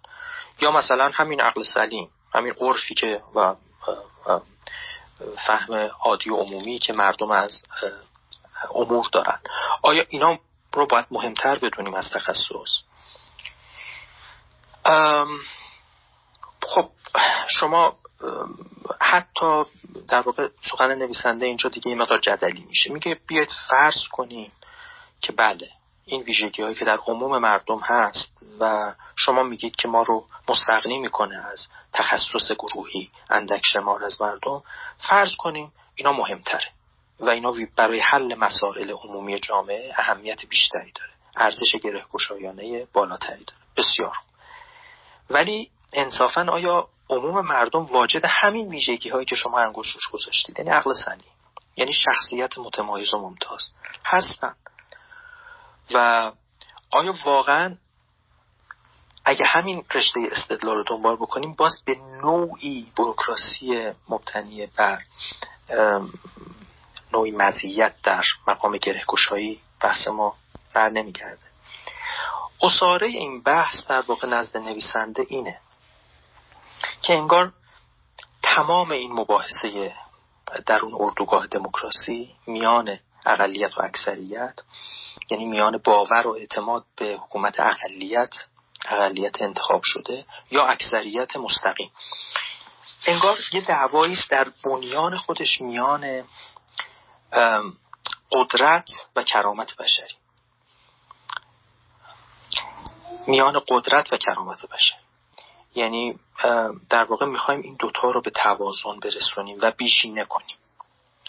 و این مباحثه چون هیچ کدوم از این دو سو قابل حذف کردن نیستن. و از اون مهمتر هیچ کدوم از این دو سو بی اهمیت نیستن که بشه به آسانی تراشید یکیش رو و کنار اون یکی به ضرب و زور نشاند. این مباحثه بنابراین همچنان گشوده است و نشون میده که بحث ما ریشه های عمیق تری داره. که اون وقت در پرسش های بعدی ملازم می‌کنید که بحث به چه شکل گسترش پیدا می‌کنه. از همین نقطه عظیمتی که الان بهش در واقع داریم نزدیک میشیم برای فاز یا مرحله بعدی بحث. دموکراسی نمایندگی واقع بینانه تره ولی به هر حال عوارضی داره. از جمله اینکه بیگانگی میان حاکمان و محکومان رو بیپاسخ می‌گذاره. بر اون غلبه نمی‌کنه. و حتی بر اساس یه جور برداشت راستی سعیم نمی‌کنه که بر اون بیگانگی از طرفی دموکراسی مستقیم نهایتا به ایده نفی دولت می انجامه که ایده ایدئالیستیه و به سوی آنارشیست. یه میل جدی و قدرتمند داره. ولی خب در این صورت باز باید پرسید که آیا اون بیگانگی که عیب سوی نمایندگی دموکراسی دانسته می‌شد آیا در بیدولتی بر اون بیگانگی ما فائق میایم این بحث بنابراین یه بحثی پرشور و پرهیاهویی است. که در واقع ما رو متوجه وجه دیگری از این قصه می‌کنه و اون اینکه واقعیت بشر یه معلفه دیگری هم داره. و اگر او رو تو این بحث نبینیم بحث ما این قافله تا هشت لنگ خواهد زد. و اونم اینه که قدرت رو واقعا بعضی ها دوست دارن. یعنی میل به قدرت. اون اشتیاق اون, اون شوق قدرت در بعضی از افراد فوق العاده قدرتمنده فوق العاده پرفشاره و اساسا قدرت رو مساوی خود زندگی می‌دونن. اساسا زندگی رو آری از قدرت زندگی نمی‌دونن. وقت اینجاست که باید به این پرسش منتقل بشیم که واقعا آیا قدرت برای دارندگانش حتی خوبه؟ قدرت یه فضیلته. ببخشید این بحث به درازا کشید و من باز از اونچه که پیش بینی کرده بودم عقب موندم جا موندم ولی امیدوارم با مباحثه دوستان این کاستی ها جبران بشه. خیلی خیلی متشکرم از برد خیلی خیلی ممنون های دکتر به خاطر ارائه خیلی خوبتون. من طبیعتا چند سال دارم ولی آقای دکتر کمالی از همه جهت فضل و دانش و سن و همه چیز مقدمن آقای دکتر شما بفرمایید. منم حالا بعدش سالی دارم. می‌پرسم اگه دوستانی هم مایلن که با آقای دکتر وارد گفتگو بشن می‌تونن تشریف بیارن دور میز و از آقای دکتر بپرسن. آقای دکتر کمالی عزیز بفرمایید. خیلی تشکر می‌کنم. من هم از بیانات جناب آقای دکتر مجاهدی تشکر می‌کنم هم از محبت جناب در حق خودم. و من گوش می‌کنم و استفاده می‌کنم. شما بفرمایید. و دیگر عزیزان خیلی تشکر. مهدی جان جامی هم تشریف آوردن. حالا پس من یک برای اینکه جلسه گرمتر بشه یه سال می‌کنم. بعدا مهدی عزیزم حتما سوالی دارن مطرح می‌کنن. مخصوصا اینکه کتابشون هم که تازه نوشتن و توی حلقه دیدگاه هم در موردش بحث و بررسی شد کاملا با آنچه که دکتر مجاهدی در طول این ترم و به خصوص در این جلسه گفتن هم خونی داریم آقای دکتر من وقتی که طبیعتا با شما دارم کتاب رو میام جلو و می‌خونم فصل به فصل رو می‌خونم و میام جلو بعدا یه چیزی که به ذهنم می‌رسه در این کتاب شما خودتونم اشاره کردید چند بار که این کتاب به یه معنا ساده سازی هست و ساده کردن اندیشه ها اندیش های سیاسی و تفکر سیاسی و بالاخره من جنبه آموزشیش رو می‌فهمم و می‌فهمم که بالاخره کتاب برای آموزش تفکر سیاسی نوشته شده. من یادم میاد یه بار از اون پرسیدم که مثلا چرا منبع ها رو مشخص نکرده مثلا اگه از یه جا استماع از رسو صحبت کرده. خود آدم نمی‌دونه یا از تولستوی صحبت کرده نمی‌دونه چجوری رجوع کنه به تولستوی یا به رسو ببینه خانش نویسنده محلف به تعبیری درسته نیست قابل فهمه. از این جور چیزهایی که من قبلا هم با شما در میون گذاشتم. ببینید وقتی از ساده سازی صحبت می‌کنیم لاقل من دو تا معنا رو ازش می‌فهمم که می‌خوام این جلسه با شما در میون بذارم و برای هر کدومشم یک مصادیقی مشخص کنم. ببینید اولین معنای ساده سازی به نظر من تو این کتاب رخ داده نادیده گرفتن نسبت میان تفکر و شرایط و زمینه ای هست و زمینه ای هست که مد درش این در واقع اون اندیشه درش روش می‌کنه. به تعبیری من حسم اینه که یه جایی اشاره کرده شما به درستی اشاره کردید به خوبی اشاره می‌کنید که بالاخره بعضی جاها نمی‌دونم دموکراسی نیابتی جواب میده بعضی وقتا دموکراسی حداقل حد اکثری نمایندگی تقسیم های مختلفی که نویسنده و معلف صورت داده و شما به خوبی و روشنی بستش می‌دید.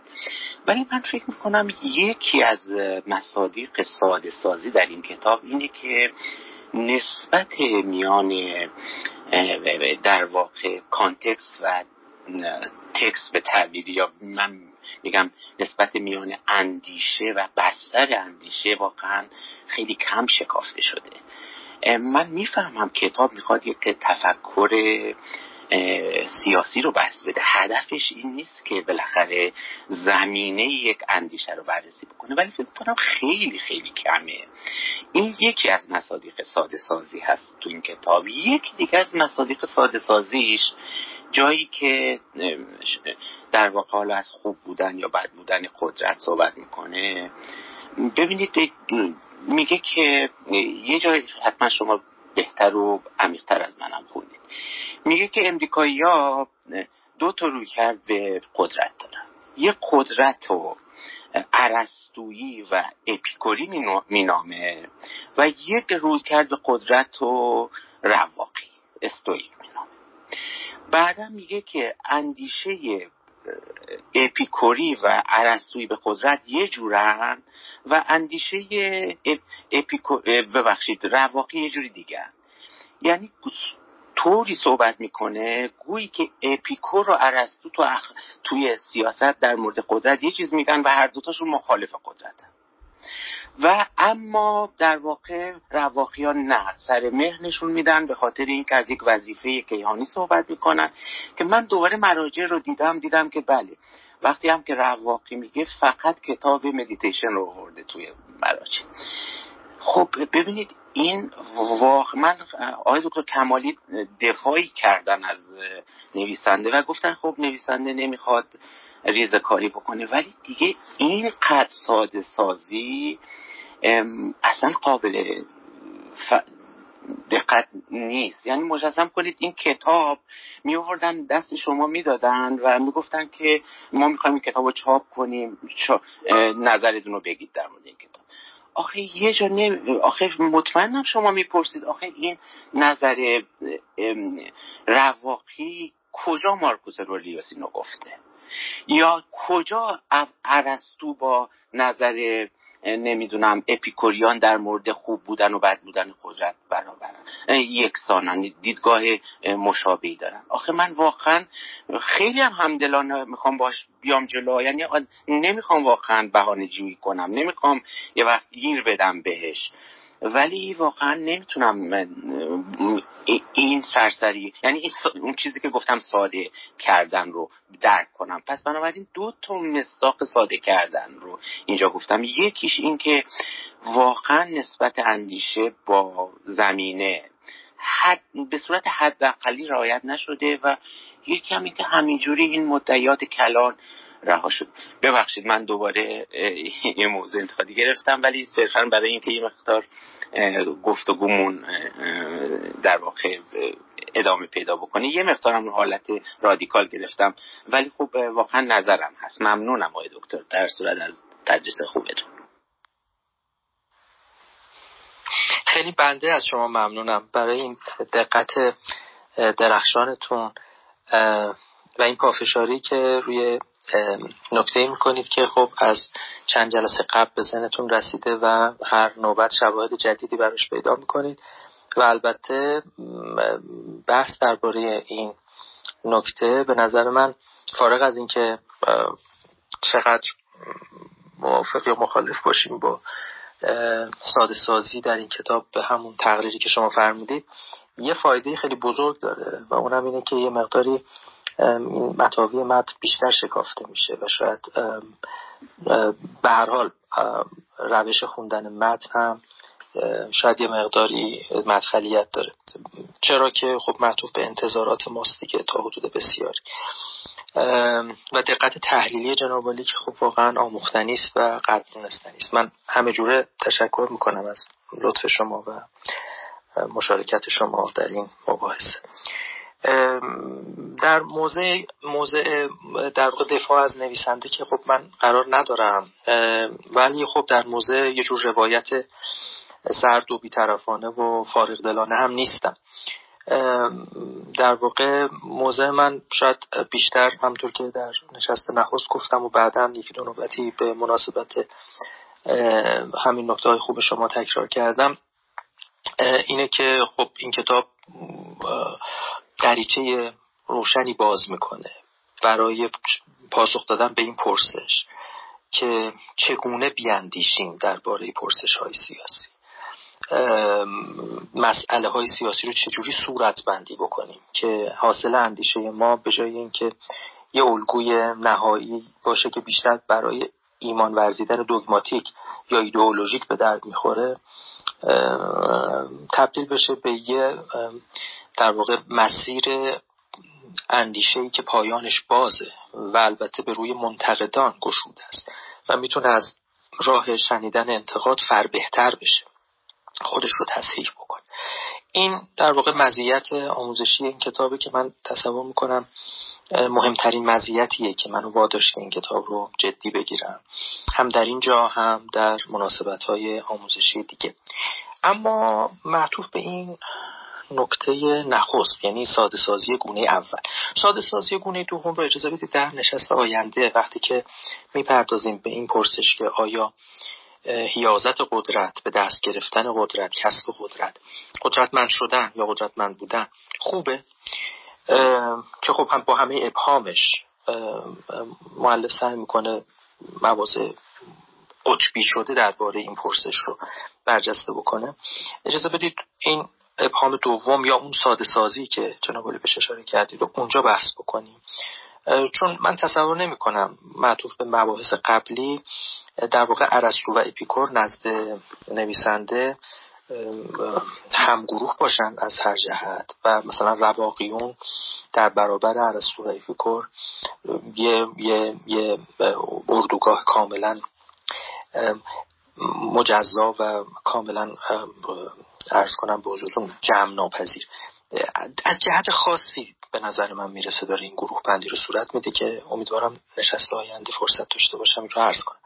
اما در مورد اون نکته اول با شما موافقم. ببینید به نظر من می‌رسه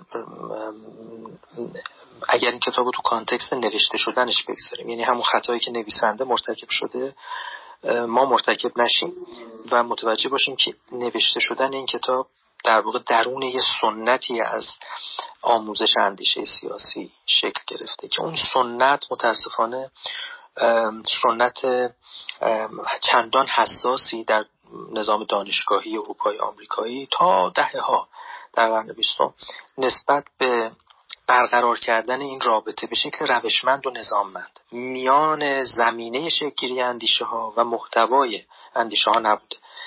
سنتا در دانشکده های فلسفه که علوم سیاسی یعنی فلسفه سیاسی هم تدریس درش می شده در دانشکده های تاریخ در بریتانیا که فلسفه سیاسی هم در اونجا تدریس می شده و البته در دانشکده های علوم سیاسی در فرانسه و جاهای دیگه. تا همین دهه های اخیر توجه به اینکه اندیشه سیاسی صرفا یه رفت و برگشتی در سطح لوگوس نیست یه اتفاق خیلی مهمی میان و به شکل رفت و برگشتی و دیالکتیک بین زمینه ها و این اندیشه های ناظر بر مسئله هایی که از این زمینه ها برخواستن. دائما برقرار و اگر اینا رو متوجه نباشیم اون اندیشه ها هم چندان خودشون رو به ما عرضه نخواهند کرد. خیلی طول کشید تا این بصیرت جا افتاد و اینجاست که باید قدر مثلا متفکران مهمی که اصطلاحا بهشون گفته میشه متفکران مکتب کمبریج در تاریخ نگاری اندیشه سیاسی رو بدونیم. کسانی مثل کوینتن اسکینر یا پوکاک یا دیگران که خب اینا کار اصلیشون در واقع این بود دیگه که اومدن و به شکل روشمند توضیح دادن اولا چرا و ثانیا چطور.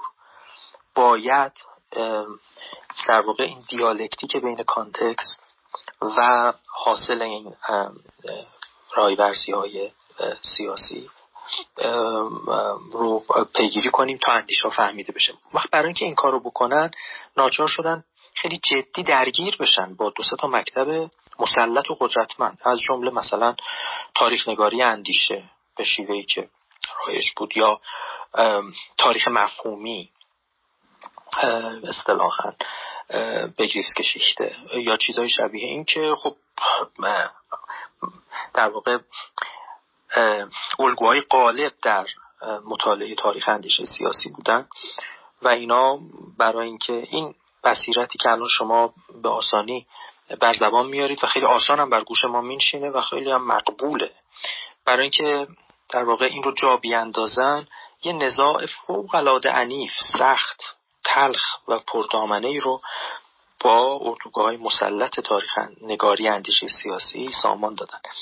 نویسنده در واقع وقتی این کتابو داره می نویسه که خب حالا هنوز این به سامانی نرسیده و در زیل همون سنت تعلیمی رایج این کتاب نوشته شده. و به همین معنا این کتابی کتابی کلاسیکه. البته شما فرمودید که این اشکال رو به شکل رادیکال مطرح کردید. درسته. یعنی در واقع کتاب اینقدر هم به زمینه بیعتنا نیست. مثلا در همین پرسش بعدی که نرسیدیم بحث کنیم امشب متاسفانه و شما بهش اشاره کردید در باب اینکه آیا خوبه یا بده که قدرت داشته باشیم ملاحظه میفرمایید که وقتی از ارسطو و اپیکوریان صحبت می‌کنه وقتی از رواقیان صحبت می‌کنه مثلا به سقوط و انحطاط دولت شهرهای یونانی اشاره می‌کنه به عنوان زمینه‌ای که ارسطوییان و اپیکوریان. به طور مشخص خود ارسطو و اپیکور اینا رو هم موضع می‌کنه. البته نه به شکل سامانمند نه به شکل نظاممند ولی به شکل تلاقی های تصادفی اینو اینو برمیگردونه به اینکه خب اینا معطوف به اون در واقع اون نگرانی بزرگ که تمام چهار ستون هستی زندگی مدنی رو تکان داده بود. یعنی سقوط دولت شهرهای یونانی. داشتن حرف می‌زدن بنابراین نگرانیشون رو باید درک کرد و همجهتیشون رو میشه فهمید. رواقیان جور دیگری که خب معطوف به امپراتوری و دوره قدرت و شکگیری امپراتوری می‌خوام بگم اینجا حتی بالاخره نویسنده یه سویه هایی از توجه به کانتکست رو نشون میده به اون شکل رادیکالی که فرمودید. این بیعتنای اینجا نیست ولی میپذیرم تماما که این کتاب در زیل سنت تعلیمی اندیشه سیاسی نوشته شده که در اون دهه ها رایج بوده و جهاد و مجاهده و مجاهده مجدانه شکل گرفت اون سنت تبدیل شد به چیزی که امروز شما در موردش سخن گفتید و خب خیلی هم به نظر معقول و پذیرفتنی امروز می‌رسه. ولی خب حالا اون روز هنوز این مجادله به نتیجه نرسیده بود. ببخشید این پاسخ من کمی به درازا کشید. خیلی مشتاق هستم. خیلی ممنون آقای خیلی ممنون. از توضیح خوبتون جواب خوبتون. آقای مهدی جامی عزیز بفرمایید اگه نکته هست. سلام بر شما جناب کاجی عزیز آقای دکتر مجاهدی و جناب کمالی عزیز. ارز کنم که من کتاب رو انگلیسیش رو می‌خونم و اون که من می‌خونم مال سال 86 1986 و به نظرم میاد که خب خیلی کهنه است نسبت به مباحثی که امروز ما نیاز داریم. و خب متأثر از هم جنگ سرد هست هم حالا مجاهدی گفتن تعلیمی در واقع متأثر از مکاتب مسیحی در سیاست است. و طبعا محدودیت های خاص خودشو داره. البته حالا ایشون میگه پرسش های جاودانی سیاسی برخی از این پرسش ها یا شاید همشون جاودانی هستن ولی شیوه پاسخ دادن به اونها اصلا جاودانی نیست و در هر زمانی تفاوت کرده و می‌کنه. تو این بخش مربوط به نمایندگی که مربوط به صفحات 90 91 92 میشه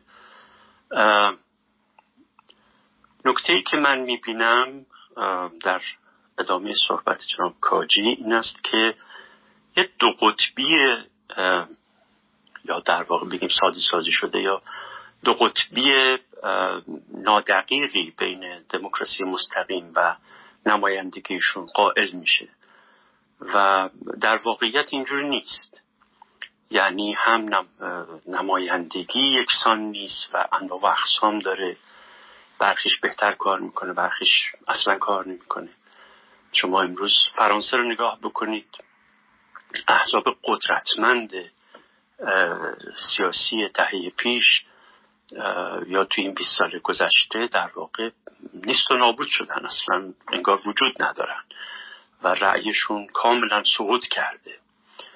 خب اینا نماینده های کی هستن که ظرف 20 سال عوض شدن؟ اینایی که الان اومدن بالا مثلا خانم لوپن نماینده کی هست؟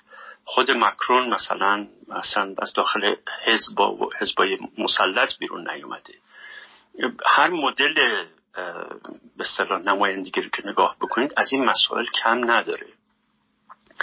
چه شیوه احزاب چه شیوه انتخابات چه به صلاح دوره های نمایندگی یا مجالس و اینکه دو مجلس داره نداره اینها همه صورت های مختلف نمایندگی رو درست می‌کنن که بعضیش کار می‌کنه بعضیش کار نمی‌کنه بعضیش کار می‌کرده امروز دیگه نمی‌کنه. مثل اینکه مثلا خب سیاس نمایندگی از طریق حزب دیگه به اون صورت کار نمی‌کنه به نمونه همین فرانسه. منهای اینکه این بحث بنزه کافی بحث نشده. اون قطبیتی که ایشون می‌گذاره در مقابل مستقیم و غیر مستقیم این هم وجود نداره.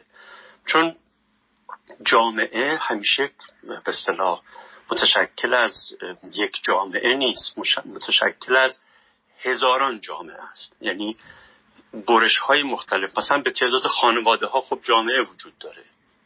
به تعداد محله ها جامعه وجود داره به تعداد ارزم به حضورتون که کانون ها و انجمن ها جامعه وجود داره. خب اینها همشون از این طریق قابل فهم نیستن یا قابل تقسیم بندی نیستن. در یعنی در عمل دموکراسی مستقیم و نمایندگی خیلی جاها با هم کار می‌کنه با هم به هم کمک می‌کنه از هم یاری می‌گیره. گاهی وقتا فقط این کار می‌کنه گاهی وقتا فقط اون کار می‌کنه. اما نکته مهمی که روش بحث تیندر رو به نظر من کهنه می‌کنه دقیقا به خاطر این است که ما در یک جهان شبکه‌ای زندگی می‌کنیم امروز بسیاری از مردم به تنهایی می‌توانن منافع خودشون رو نمایندگی بکنن فمینیستن مثلا مارکسیستن مثلا فرض حزب اللهی هن. مثلا داعشی هن.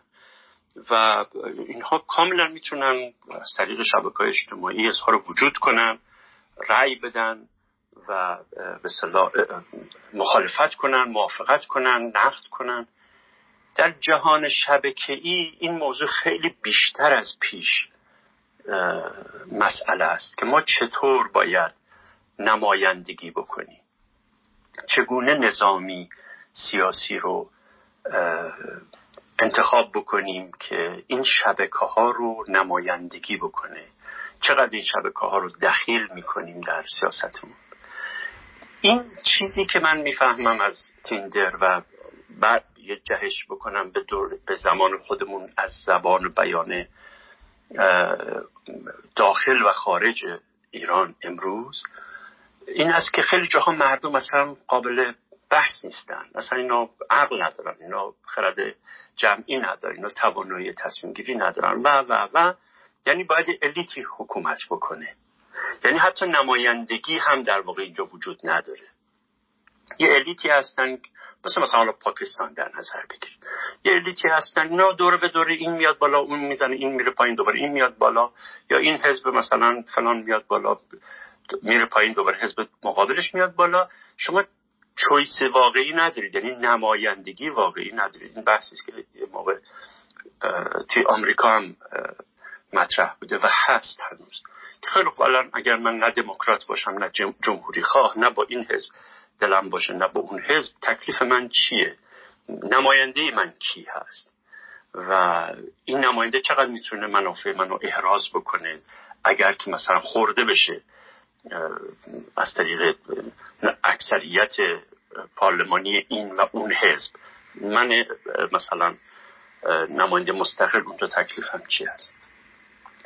این به صلاح ابزرویشن من بود نسبت به این بحثی که تیندر مطرح می‌کنه و من معتقدم مثل آقای کاجی که دنیای تیندر دنیای گذشته شده است.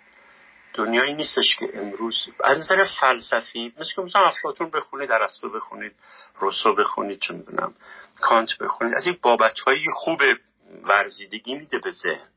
ولی مشکلی رو حل نمی‌کنه چون خودش هم تلاش نداشته که مشکلات رو حل بکنه. و حتی اگر هم تلاش داشته در چارچوب مسیحی این کار کرده اخلاق مسیحی. و اصولا بیگانه از زمانی که ما الان زندگی می‌کنیم. این است که من نمی‌دونم الان ترجمه ای که در ایران شده از این کی کرده مال چه زمانی هست اخیر یا قدیمه. و برام جای سوال هست که خب نقشی که تیندر بازی می‌کنه غیر از این که یک سری های اساسی رو سعی می‌کنه جواب بده چه چیز دیگری هست؟ اما برگردیم سراغ همین بحثی که شما مطرح کردین. این دوگانگی واقعا وجود نداره. نمی‌دونم. من اینجوری می‌بینم. شما چطور می‌بینید؟ آیا فکر می‌کنید که میشه یک دو قطبی برقرار کرد بین دموکراسی نمایندگی و دموکراسی مستقیم؟ یا مسئله خیلی پیچیده تر و آمیخته تر از اون چیزی است که در واقع در کتاب تیندر اومده. خیلی متشکرم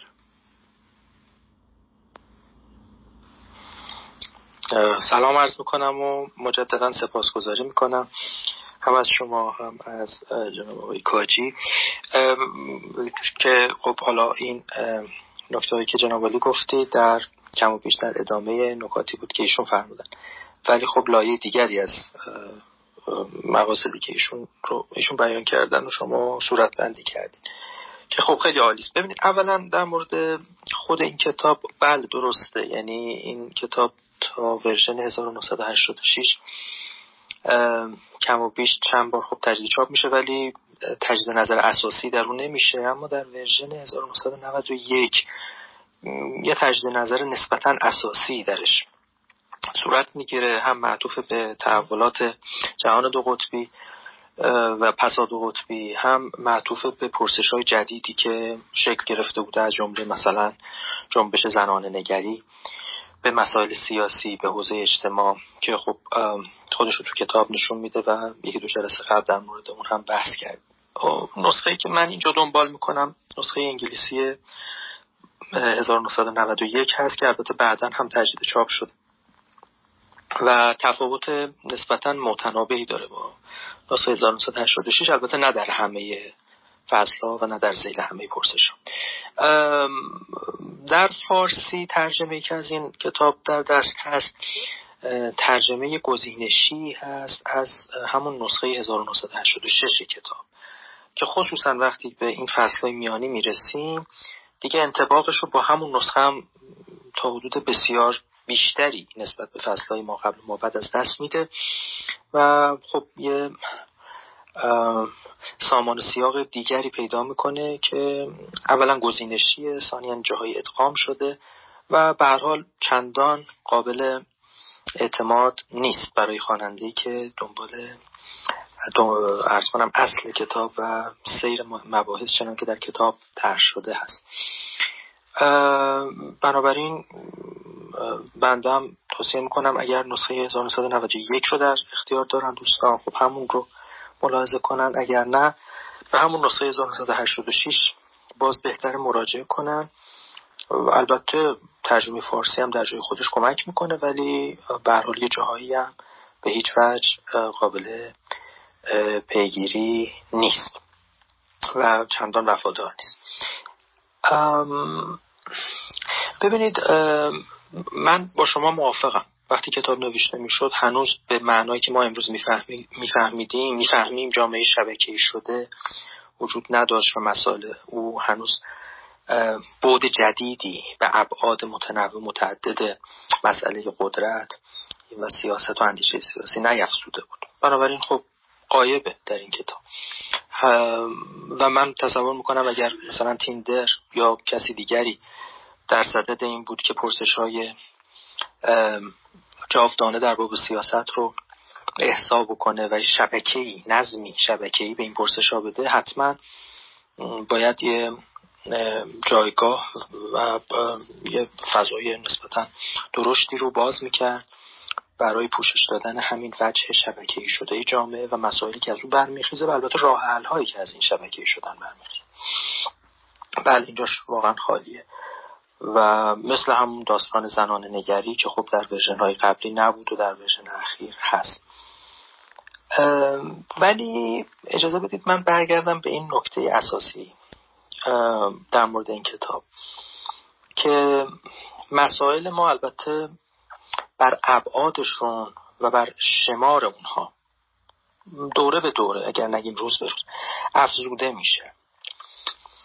ولی در واقع ما با این مسائل دو جور می‌تونیم برخورد بکنیم. و این دو جور البته وقتی میگیم دو جور طبیعیه که داریم به یه معنا ساده سازی می‌کنیم ولی صرفا برای اینکه اون نقطه اصلی در پیچیدگی تقسیم بندی یا گم نشه. وگرنه متوجه درجات ما بین این دو شیوه هم هستیم دیگه.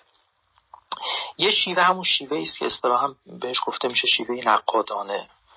یعنی نقد سلبی و نقد ایجابی. که با نوعی همدلی شروع میشه و بعد با تردید و شک دستوری ادامه پیدا می‌کنه و در جستجوی ایده های جایگزین گشوده میشه و بحث گشوده باقی میمونه. این شیوه خیلی تابع جنس مسائل نیست و دموده نمیشه.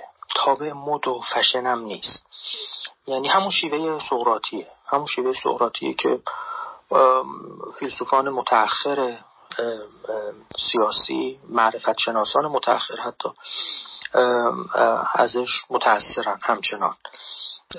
اینکه ما صرفا با جدی گرفتن موضع طرف مقابل هست که می‌تونیم مطمئن باشیم داریم در واقع میاندیشیم. اگر موضع طرف مقابل خصوصا قطب مقابل رو جدی نگیریم و اقلانیتی درش نبینیم و هیچ حزی از امکان درستی براش قائل نشیم و اون وقت نشونه این جدی گرفتن رو در مباحثه در وارد شدن به یه بحث جدی با اون طرف مقابل نشان ندیم. احتمالا گرفتار جذبندیشی شدیم تا اندیشیدن. این شیوه شیوه کهنه شدنی نیست. و کمتر کتابی شما می‌تونید ببینید که نویسنده سعی کنه بیشترین فاصله سقراطی اگر نه میدوسی رو از صحنه مباحثه بگیره و با تک تک مواضعی که در صحنه حاضر هستن و عرض اندام می‌کنن وارد گفتگوی نسبتا منصفانه ای بشه. من کاملا میپذیرم که اگر این کتاب امروز نوشته می‌شد احتمالا خیلی رنگینتر و رنگارنگتر نوشته می‌شد. از نظر مسائل و خیلی احتمالا پرحجمتر. ولی به نظر می‌رسه که اگر این شیوهی که در همین ویراستا یا ویرایش های متقدم این کتاب هست اگر اون شیوه از دست می‌رفت که این کتاب خواندنی نمی بود هرچند که به مسائل خیلی نو مدروز می پرداخت باز من ترجیح می‌دادم همین کتاب رو که به مسائل قدیمی تر یا صورت بندی های قدیمی تر از مسائل امروز می‌پردازه این رو برای آموزش اندیشه یا تفکر سیاسی انتخاب بکنم. اگر شیوه سقراطی رو یاد ما میده و او رو ترجیح بدم به کتابی که با کاتینگ اژ نالج در اندیشه سیاسی یا با مسائل روزآمد اندیشه سیاسی سر و کار داره اما شیوه سقراطی رو یاد ما نمیده نمیورزه. فارغ از اینکه موضع خود نویسنده در این زمینه مثلا مسیحی به اخلاق مسیحی نزدیکتره یا به اخلاق رواقی نزدیکتره یا موضع سوم و چهارمی داره و من قبول دارم این در نشست های گذشتم اشاره کردم و البته سرگذشت نویسنده هم در دسترس پنهانم نمی‌کنه. او یه گرایش در واقع فرهنگی به مسیحیت رفرم شده داره و نه به همه انواع مسیحی و نه به اخلاق مسیحی به اون معنای اخلاق فردی نجات و سعادت کاملا شخصی و فردی. ولی یه جور گرایش بله یه جور گرایش فرهنگی به دیانت در همه آراء او هست و البته شخصا او ارز کنم که گرایش دینی مشخصی داره که او رو پنهانم نمی‌کنه. اما در مورد این پرسش های جامعه عزیز که آیا بین این دو قطب یعنی دموکراسی دموکراسی نمایندگی نیابتی و یا دموکراسی مستقیم آیا همین رابطه قطبی وجود داره؟ یا اینکه نه پیچیدگی اینها یا در هم آمیختگی اینها فراتر از اونه که بشه اینا رو به عنوان دو قطب رو روی هم نهاد. ببینید در همون فصل نخست من اول به شما عرض کنم در واقعیت بیرونی همینی که شما میفرمایید واقعیت بیرونی مطلقا در مورد دموکراسی خالص نیست ناب نیست. کما اینکه در مورد تقریبا هیچ مفهوم سیاسی دیگری در بیرون در مقام تحقق اینی و عملی تاریخی هیچ نمود نابی وجود نداره. نه دموکراسی نه توتالیتاریانیسم نه اقتدارگرایی نه, نه دیگر مرام ها یا شیوه های کسب و حفظ و بسط و اعمال قدرت. اینا نمونه های کاملا با هم دیگه در آمیختن. ولی وقتی که پای abstraction های به میون میاد که حالا اونجا دیگه جای فکر کردنه یعنی درجاتی از انتزاع رو ما پشت سر می‌گذاریم و سعی می‌کنیم در واقع در یه تراز abstract حالا مناسبات مفهومی میان این واقعیت های عینی در هم تنیده رو کشف بکنیم و بفهمیم که در قطب های تشکیل دهنده یا اون عناصر اولیه اون المنت های اولیه در تشکیل دادن این واقعیت پیچیده چیه؟ در واقع اقتضاع اندیشه تحلیلی اینه. که واقعیت های در هم تنیده و در هم پیچیده رو همونجور که هستن بپذیریم. در هم تنیدگیشون هم به رسمیت بشناسیم. ولی وقتی می‌خوایم بهشون فکر کنیم اونا رو به المنت هاشون تجزیه کنیم. ببینیم در واقع از چی ساخته شدن این نویسنده از همون فصل اول در مقدمه توضیح میده که من کارم اینه. من می‌خوام پای هر پرسشی قطبندی کنم. چرا که در قیاب این قطبندی گفتگو شکل نمی‌گیره. اگرم شکل بگیره تعارف آمیز خواهد بود. میان اون مواضع حد وسطی که همه چی رو در هم تنیده می‌بینن و بالاخره درجه ای از این درجه ای از اون امرون بین الامرین اینا مرامشونه. من می‌خوام به شما بگم که در هر اندیشه ای شما ملاحظه خواهید کرد که علمت های متضادی وجود داره. عوامل و معلفه های متضادی وجود داره. مثلا توی همین بحث به نظرم خیلی هنرمندانه با همین شیوه سقراطی که تجزیه می‌کنه بحث و در اون لول در اون ابسترکت ترین لول بحث که این آخر آخرین سطور این پرسش هست. حالا من نمی‌دونم توی ویراست جدید اینجوریه یا تو ویراست قبلی هم همینطور بوده ولی توی این ویراستی که دست منه اینجوریه. میگه بدونید ته بحث بالاخره برمیگرده به یه جور آشتی دادن یه جور reconciliation بین اون قدرتی که واقع بینانه در دموکراسی نمایندگی بناس تضمین بشه و تأمین بشه و نمایندگی بشه. و بین اون dignity که توی دموکراسی مستقیم بناس تضمین بشه و تأمین بشه و نمایندگی بشه. و این دوتا دموکراسی هر دو رو با هم می‌خواد. ولی باید متوجه باشیم که در در چینش های مختلف دموکراسی این دوتا به یک اندازه کنار هم دیگه با صلح و صفا نمینشینن. دعوای اصلی اگه می‌خوایم در باب دموکراسی حرفی بزنیم باید در مورد همین ارزش های ناسازگار درونی دموکراسی حرف بزنیم. بقیه حرفاتی که پروسیجرال خواهد بود. بقیه حرف خیلی سوری خواهد بود. نسبت به این حرف خیلی عمیق نسبت به این دعوای خیلی عمیق که تکلیف اون دیگنیتی اون کرامت نفس بشری که در دموکراسی مستقیم تضمین میشه دغدغه اصلی دست کم. و و ادا کردن حق قدرت و اقتضاعاتش رو به رسمیت شناختن که در اون دموکراسی نمایندگی بیشتر تضمین و تأمین میشه یا دست کم دغدغه اصلی هست. بین این دوتا چجوری جمع بکنیم؟ جمع سالم تا جایی که میشه. او برمیگردونه به این دوتا ارزش ارزش دموکراسی رو. یعنی میگه دموکراسی میگه تک پایه نیست. مسئلهش فقط آزادی رأی و contemplation و نمی‌دونم deliberation و اینا نیست. مسئلهش دو تا ارزش بنیادین بشریه. قدرت کرامت حالا در پرسش بعدی که پیش رو می‌ذاره اتفاقا همین پایه قدرت رو زیر سوال می‌بره. و ملاحظه بفرمایید که وقتی چنین می‌کنه در واقع داره ما رو به کجا می‌بره؟ در واقع داره میگه که اگر بین قدرت و کرامت ناسازگاری دیدیم آیا میارزه پای قدرت وایسیم؟ درسته که اونم یه ارزشیه که بدون اون اینتگریتی جامعه از هم میپاشه. ولی اگه با کرامت در تضاد میفته در ناسازگاری میفته چه بسا این پرسش خیلی جدی باشه که قدرت واقعا انقدر ارزشمند هست که پاش بخوایم وایسیم و کرامت انسانی رو احیانا به عنوان بها بپردازیم.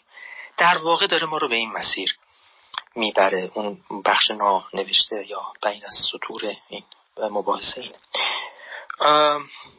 دیگر نکته هایی که فرمودید بنده استفاده کردم. به عنوان کامنت اونا رو شنیدم و بهره بردم.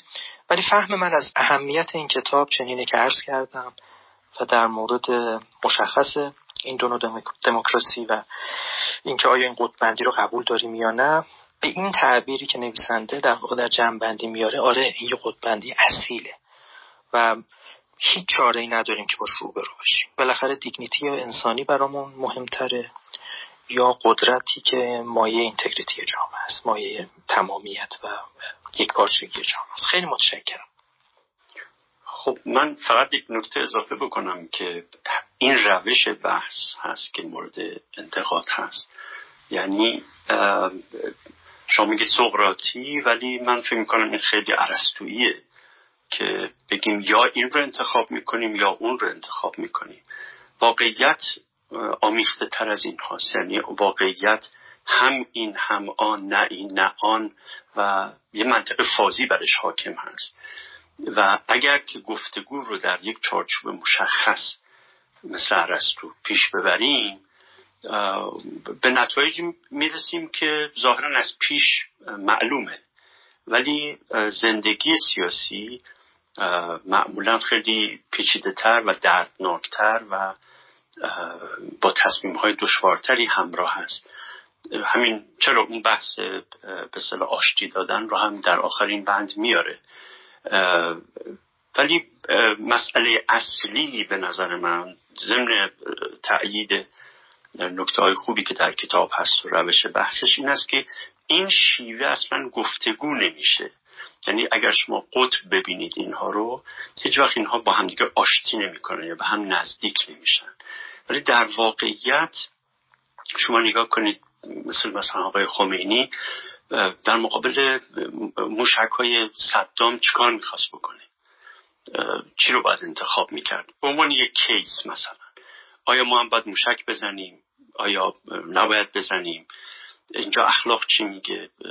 نمی‌دونم قدرت چی میگه؟ مسئله به این سادگی نیست. البته خب ایشون راه حل خودش رو پیدا کرد. ولی اینکه موشکی که شما می‌ذارید حتما می‌خوره به اون هدف یا مسلمان ها رو مسلمان های بیگناه رو ممکنه بکشه. و تمام مسائلی که به حال فقها باید در نظر بگیرن اخلاقیون و سیاست مدارن یعنی تصمیم های سیاسی تصمیم های آسانی نیستن. اگر حالا بحث صمیمیت و اخلاص و صحت و دقت و اینا همه رو ملحوظ بدانیم اینجوری شفاف مرزبندی نشدن. از نظر بحثی و نظری حتما خوبه که این مرزبندی رو روشن کنیم. ولی اگه این مرزبندی ها در عمل وجود نداشته باشن بحثی که ما در داریم مطرح می‌کنیم واقعا سیاست رو تبیین نکرده. چون سیاست از این مرزها میگذره. اینها رو به هم میدوزه. به اینها بیاعتنایی می‌کنه. تمام اون صوبری که ما می‌تونیم در واقع عمل سیاسی بکنیم یا عمل سیاسی دیگران رو بررسی بکنیم تحلیل بکنیم. اینها اون چیزایی است که در واقع قدرت و معنی واقعی کلمه داره باهاش ستیز می‌کنه. الان بین روسیه و اوکراین بین ناتو و روسیه بین ایران و امریکا سر برجام. همین چیز خیلی ساده و بیسیک روزمره که داریم باش برخورد می‌کنیم سرشار از تناقض ها و پارادوکس ها هست که این نوع بحث گفتگویی بین دو قطب ایجاد نمی‌کنه. منظورم این است که به هر حال سیاست رو خیلی برای ما همون ابسترکت در واقع معرفی می‌کنه. در عمل چیزی ما نمی‌تونیم از این روش بیاموزیم. و به هر حال الان ما نمی‌دونیم که مثلا بالاخره دموکراسی نمایندگی به چه شیوه حتی اگر دموکراسی نمایندگی رو بپذیریم به چه شیوه به خیر عمومی نزدیکتره؟ و همونطور که خود ایشون میگه اگر که طرف اومد انتخاب کرد و بعدم نماینده اصلا رفت خدایی کرد بر انتخاب کننده اینجا باید چه بکنیم؟ راه حل چیه و چجوری میشه بهش نزدیک شد؟ این چیزایی است که من فکر می‌کنم در تکمیل عرض قبلی باید اینجا اشاره می‌کردم. خیلی ممنون از دکتر مجاهد. خیلی سپاسگزارم از این تکمیله که آوردین. مفهوما من با شما کاملا همدلم. اگر کتابی چنین باشه حتما ما چیز زیادی ازش نمیآموزیم. ولی مستاقا با شما مخالفم. به گواهی در واقع همین 14 15 پرسشی که تا به پشت سر گذاشتیم.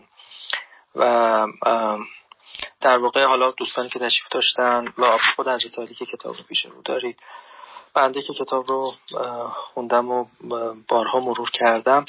واقعیت همینی که در همین فرمایش اخیر شما هم بود.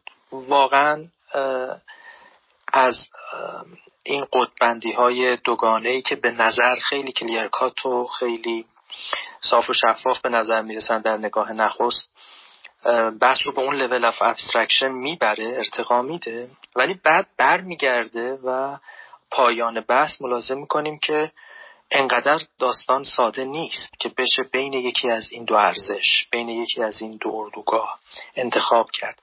هیچ راهی جز برقرار ماندن گفتگو بین اونم گفتگوی نقادانه.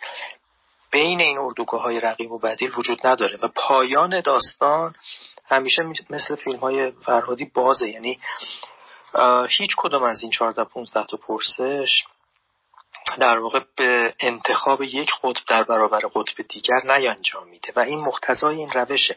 همچنان که نزد سقرات نمی انجامید هیچ کدوم از مباحثات سقرات به نتیجه به یه جمعبندی نهایی نمی‌رسه.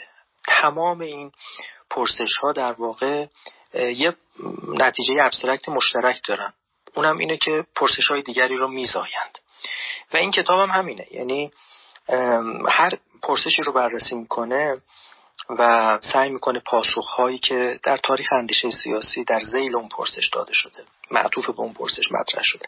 اونا رو سامانی بده روبروی هم بچینه و دلایل له و علیه هر کدوم از اونها رو بیاره و سبک و سنگین بکنه و تعادل و تراجی بین اونا برقرار بکنه. بعد به ما میگه ببین این پرس این قطبندی رو دیدی؟ ولی این قطبندی به نتیجه نمی‌رسه. چرا که در واقع در بنیان او ما هنوز به یه پرسش دیگری باید پاسخ بدیم. و اون وقت پرسش دوم سر بر میاره و بعد پرسش سوم و چهارم الاخر در واقع از درون اندیشیدن فقط دامنه پرسش های ما اولا گسترده تر میشه ثانیا دقیق تر میشه. و همچنان که خود او در راهنمای خواندن کتاب توضیح میده هدف ما از اندیشه سیاسی یافتن پاسخانی است بلکه دقیق تر کردن تحملاتمونه اونم در قالب پرسش های جدید. ما اگر تیکوممون از این مباحثات فقط شفافتر شدن پرسش هامون باشه باید فکر کنیم که به هدف ایدئال اندیشه سیاسی با روش سقراطی رسیدیم. و از قضا من با شما اینجا کاملا مخالفم که این روش عرستویه نه دیگه. این روش کاملا غیر عرستویه چون او ما رو سر دایکوتومی به این نتیجه نمیرسونه که شما اولا باید این دوگانه رو بپذیری. ثانیا وقتی پذیرفتی یکیشو باید انتخاب بکنی. یکی از دو شق و یکی از دو بازوی این دوگانه اندیشی رو باید بپذیری. دقیقا برعکس. دقیقا برعکس. یعنی اولا میگه ببین این دوگانه بله این دوتا قطبه ولی راه های میانه رو هم ببین. مثلا در همین فصلی که گذشت بین اون دو قطبی که مطرح کرد سه یا چهار موضع دیگر رو هم پیش کشید بعد ارز کنم در پرسش چهاردهم. و بعد هم ملاحظه کردید در این پرسش پانزدهم کاری که کرد این بود گفتش که ببین اینا هیچ کدوم حرف بی ربطی نمی‌زنن ظاهرا. با اینکه در دو قطب روبروی هم صورت بندی میشن در تاریخ اندیشه سیاسی ولی در تاریخ اندیشه دموکراسی. ولی انگار هیچ کدوم بی ربط نمیگن. هیچ کدوم پر بیراه نمیرن. در واقع دعواشون می‌دونی سر چیه؟ دعواشون سر اینه که هر کدوم بر یکی از ارزش های گریز ناپذیر یا ارزش های غیر قابل وانهادن بشری دارن انگشت مینهند و بنابراین ما هر دوشو می‌خوایم. ولی و به این ترتیب واقعیت هم دردناک سرشت سوکناک زندگی بشری اون وضعیت تراژیکی که ما درش هستیم انتخاب های سخت و دردناک. و هم البته پیچیده است. و به این ترتیب منتقل میشیم حالا به پرسش هایی که چه بسا کار رو بر ما آسان کنه و البته خواهیم دید که نه. هرچی پیشتر میریم در واقع اندیشه سیاسی ما یا نگرش سیاسی ما. عمیقتر میشه ژرفتر میشه پیچیدگی های بیشتری آشکار میشه. به این ترتیب من تصور می‌کنم در سقراطی بودن روش او کمتر بشه تردید کرد ولی البته در رنگارنگی این سفره که چیده خصوصا پرسش های نو مسائل بروز. البته حتما با اون نکته قبلی شما کاملا موافقم که بله پرسش های امروز در این کتابی که چل سال پیش نوشته شده نیست. ولی همچنان با روش سقراطی به پرسش های امروز میشه فکر کرد و این چیزیه که این کتاب به ما میآموزه. دست کم بهره که من از این کتاب امیدوارم بشه برد چنین. خیلی ممنون آقای دکتر مجاهدی و خیلی ممنون از آقای جامی عزیز به خاطر پرسششون. بله کتاب با یه نقل قول خیلی هیجان انگیز از سورن کرکگورد آغاز میشه که میگه که پارادوکس در واقع منبع شور و شوق متفکره و متفکر بدون تناقض مثل یک عاشقیه که شور feeling و احساسی نداره. میگه که برترین تناقضات برای تفکر تلاش برای فهم و کشف چیزیه که فکر نمی‌تونه بهش فکر بکنه. و من فکر می‌کنم آقای دکتر مجاهدی من, من نمی‌خوام یه وقت شما قضاوت بکنم. یعنی هر دوتا نکات خیلی خوبی گفتید ولی درست میگن. واقعیت هم این هست که خیلی سخراتیه. خیلی خیلی یعنی تو این که سخراتی هست هیچ شکی نمیشه کرد. و مخصوصا تواضع فکریش که معمولا در واقع حرف آخر رو نمی‌زنه سعی می‌کنه وقتی که یک موضعی رو داره بحث میده حتی اگه مخالفشه جانبدارانه بحث, بحث کنه. و خب همونجوری که آقای دکتر مجادی گفتن بعضی وقتا مج... یعنی اول ترکیب و تجزیه می‌کنه. بعدا دوره تجزیه رو سعی می‌کنه ترکیب بکنه. اینم فهم من هست از کتاب. از این بابت یه مقدار با فهمی که آقای جامی عزیز دارن فرق می‌کنه. حالا اگه ایشون الان یا جلسه بعد بازم می‌خوان وارد گفتگو بشن می‌تونن. فقط من قبلش یک درخواست از آقای دکتر کمالی بکنم. ما جمعه تو برنامه مجده کتاب. طبیعتا کتابایی که خوندیم و معرفی می‌کنیم. آقای دکتر کمالی عزیز از مکتب کمبریج صحبت کردن و فرد اسکینر فکر می‌کنم چون آقای دکتر مجاهدی هم الان روی مکتب کمبریج دست گذاشتن و تحولی که روی تاریخ پژوهی معاصر ایجاد کرده اگه فکر کنید آقای دکتر کمالی لازم هست نکته ای بگید خوشحال میشیم استفاده بکنیم از حضور شما.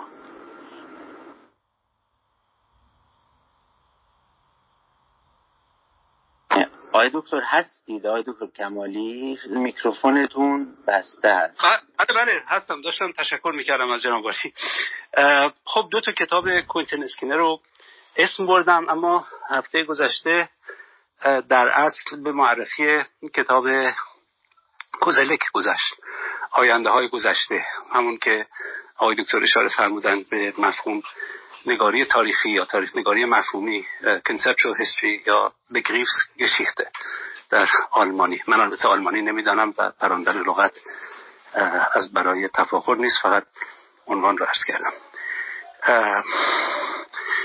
خب این که بحث تاریخ اندیشه هرچی بیشتر به زمینه توجه کرده است در پنجاه سال اخیر شست سال اخیر از دهه 1350 یا اواخر دهه 1340 خودمون نکته خیلی مهمی است که فرمودن. و من در این باره امیدوارم که در جلساتی که به همت جناب دکتر کاجی و جناب کاروان برگزار میشه در مجده کتاب همچنان چند کتاب دیگر رو معرفی بکنم. شاید کتابی از پوکاک که اسم بردن یا دیگران یا دیگران. اما یه نکته رو اگر اجازه هست و اگر وقت هست توجه دارم وقت زمان گذشته. درباره تعبیر منطق فازی که فرمودن. منطق فازی در اینجاها کاری نداره. منطق فازی یه پیشرفتی است نسبت به منطق دوگانه اما در اندیشه فلسفی ممکن است اینطور بهتر باشه شاید بگیم که در عرصه فلسفه ما با پرسش های طرف هستیم که یک جواب ندارند بلکه همیشه با آیرونی طرف هستیم. همون که در سلسله درس گفتارهای گذشته آقای دکتر مطلبی فرمودن آقای دکتر هیدری عزیز. از کتابی با عنوان پرسش های کشنده. و اون کشندگی پرسش ها در این است که واقعا هر دو طرف سنگینند و کفه برای هر دو قوی سنگین است. برداشت من این بوده است که کتابی که آقای دکتر مجاهدی انتخاب کردن خیلی از سر دقت بوده و این بررسی ها درش هست و این تدقیق ها درش هست و عمدتا مفهومی است. و خب البته مفاهیمی بوده است که مفاهیمی هست که الان مطرح است. در زمان او کمتر مطرح بوده یا نبوده. مثلا هیچ نشانی از امر استعمار در این کتاب خوب نیست. خب نباشه. راجع به که هست باید صحبت کرد. و به نظرم آقای دکتر مجاهدی خیلی تقریر روشنی از کتاب میفرمایند و البته وعده دادند که کتاب خودشون در راه است و خیلی مشتاق خوندن همچون کتابی از قلم شیوایشون هستم. بله در این باره بیشتر میشه صحبت کرد ولی توجه دارم که وقت گذشته و من مزاحم وقت شریف عزیزان نمیشم. خیلی متشکرم از محبت خیلی ممنون آقای دکتر. آقای دکتر مجاهدی اگه نکته دارید بفرمایید. یه فرصت کوتاهی هم فکر کنم مهدی جان دارن اگه وقت توضیح فکر می‌کنن لازم است بدین. می‌دونیم گذشته زمان ولی خب برای اینکه بحث بحثمون جمع بشه فکر می‌کنم شاید مهدی جان خیلی متشکرم. نه من وارد این بحث منطقه فازی نمیشم ولی فکر می‌کنم عرصه منطقه فازی خیلی وسیع تر از اون چیزی که جناب دکتر کمالی فرمودن. به حال چیزی که من شاید هفتش ده سال دارم در موردش می‌خونم و تو کارهام هم سعی می‌کنم اون رو به کار بگیرم از جمله در, در همون دموکراسی انجمنی و در کاری دیگه که دستم هست دارم می نویسم اگر بخوام راستش کتاب رو کتگورایز کنم. باید بگم که ما دو روش کلی داریم از نظر من در شیوه های بحث و استدلال. یکی نزدیک میشه به اون چیزی که مکتب تفکیک هست یکی به اون چیزی که من مکتب تلفیق مینامم. البته صورت های دیگه هم میشه اضافه کرد. ولی به طور کلی من این روش بحث تیندر رو در چارچوب مکتب تفکیک می‌بینم. یا دست کم قرائتی که جناب مجاهدی ارائه می‌کنند رو اون نزدیکتر می‌بینم. اون چیزی که من بهش علاقه مندم بیشتر مکتب تلفیقه و خب این بحث دیگری میطلبد. خیلی متشکرم. خیلی ممنون آقای جامی عزیز. آقای دکتر اگه نکته هست بفرمایید در مورد آنچه گفته. خیلی خیلی ممنونم. هم از آقای دکتر کمالی عزیز هم از جناب عالی برای اینکه برداشتتون رو در مورد خود کتاب فرمودین. هم از آقای جامی گرامی برای اینکه خب حالا این نکته های اخیر رو هم افسودن مثل نکته های قبلی قابل استفاده است. فقط من می‌خوام اینجا مسررانه ارز کنم که اگر در این مباحثه هایی که ما اینجا داریم شما نشانی از دوگان اندیشی های سفت و سخت و عرستوار رو بعد ارز کنم به حضورتون به قول خودتون یه جورایی تفکیکی می‌بینید. این عیب رو یک سره بر تقریر من بنهید و اصل کتاب کاملا مبرا و ارز کنم به حضورتون آمدانه و خیلی مسررانه در مبرا از این قصه است و سعی می‌کنه اتفاقا در مسیر نه تلفیق ولی یه نوع گفتگوی با پایان باز منتقدانه از دو سو و ارز کنم به حضورتون هم در تراز نقد سلبی هم در تراز نقد ایجابی پیش بره.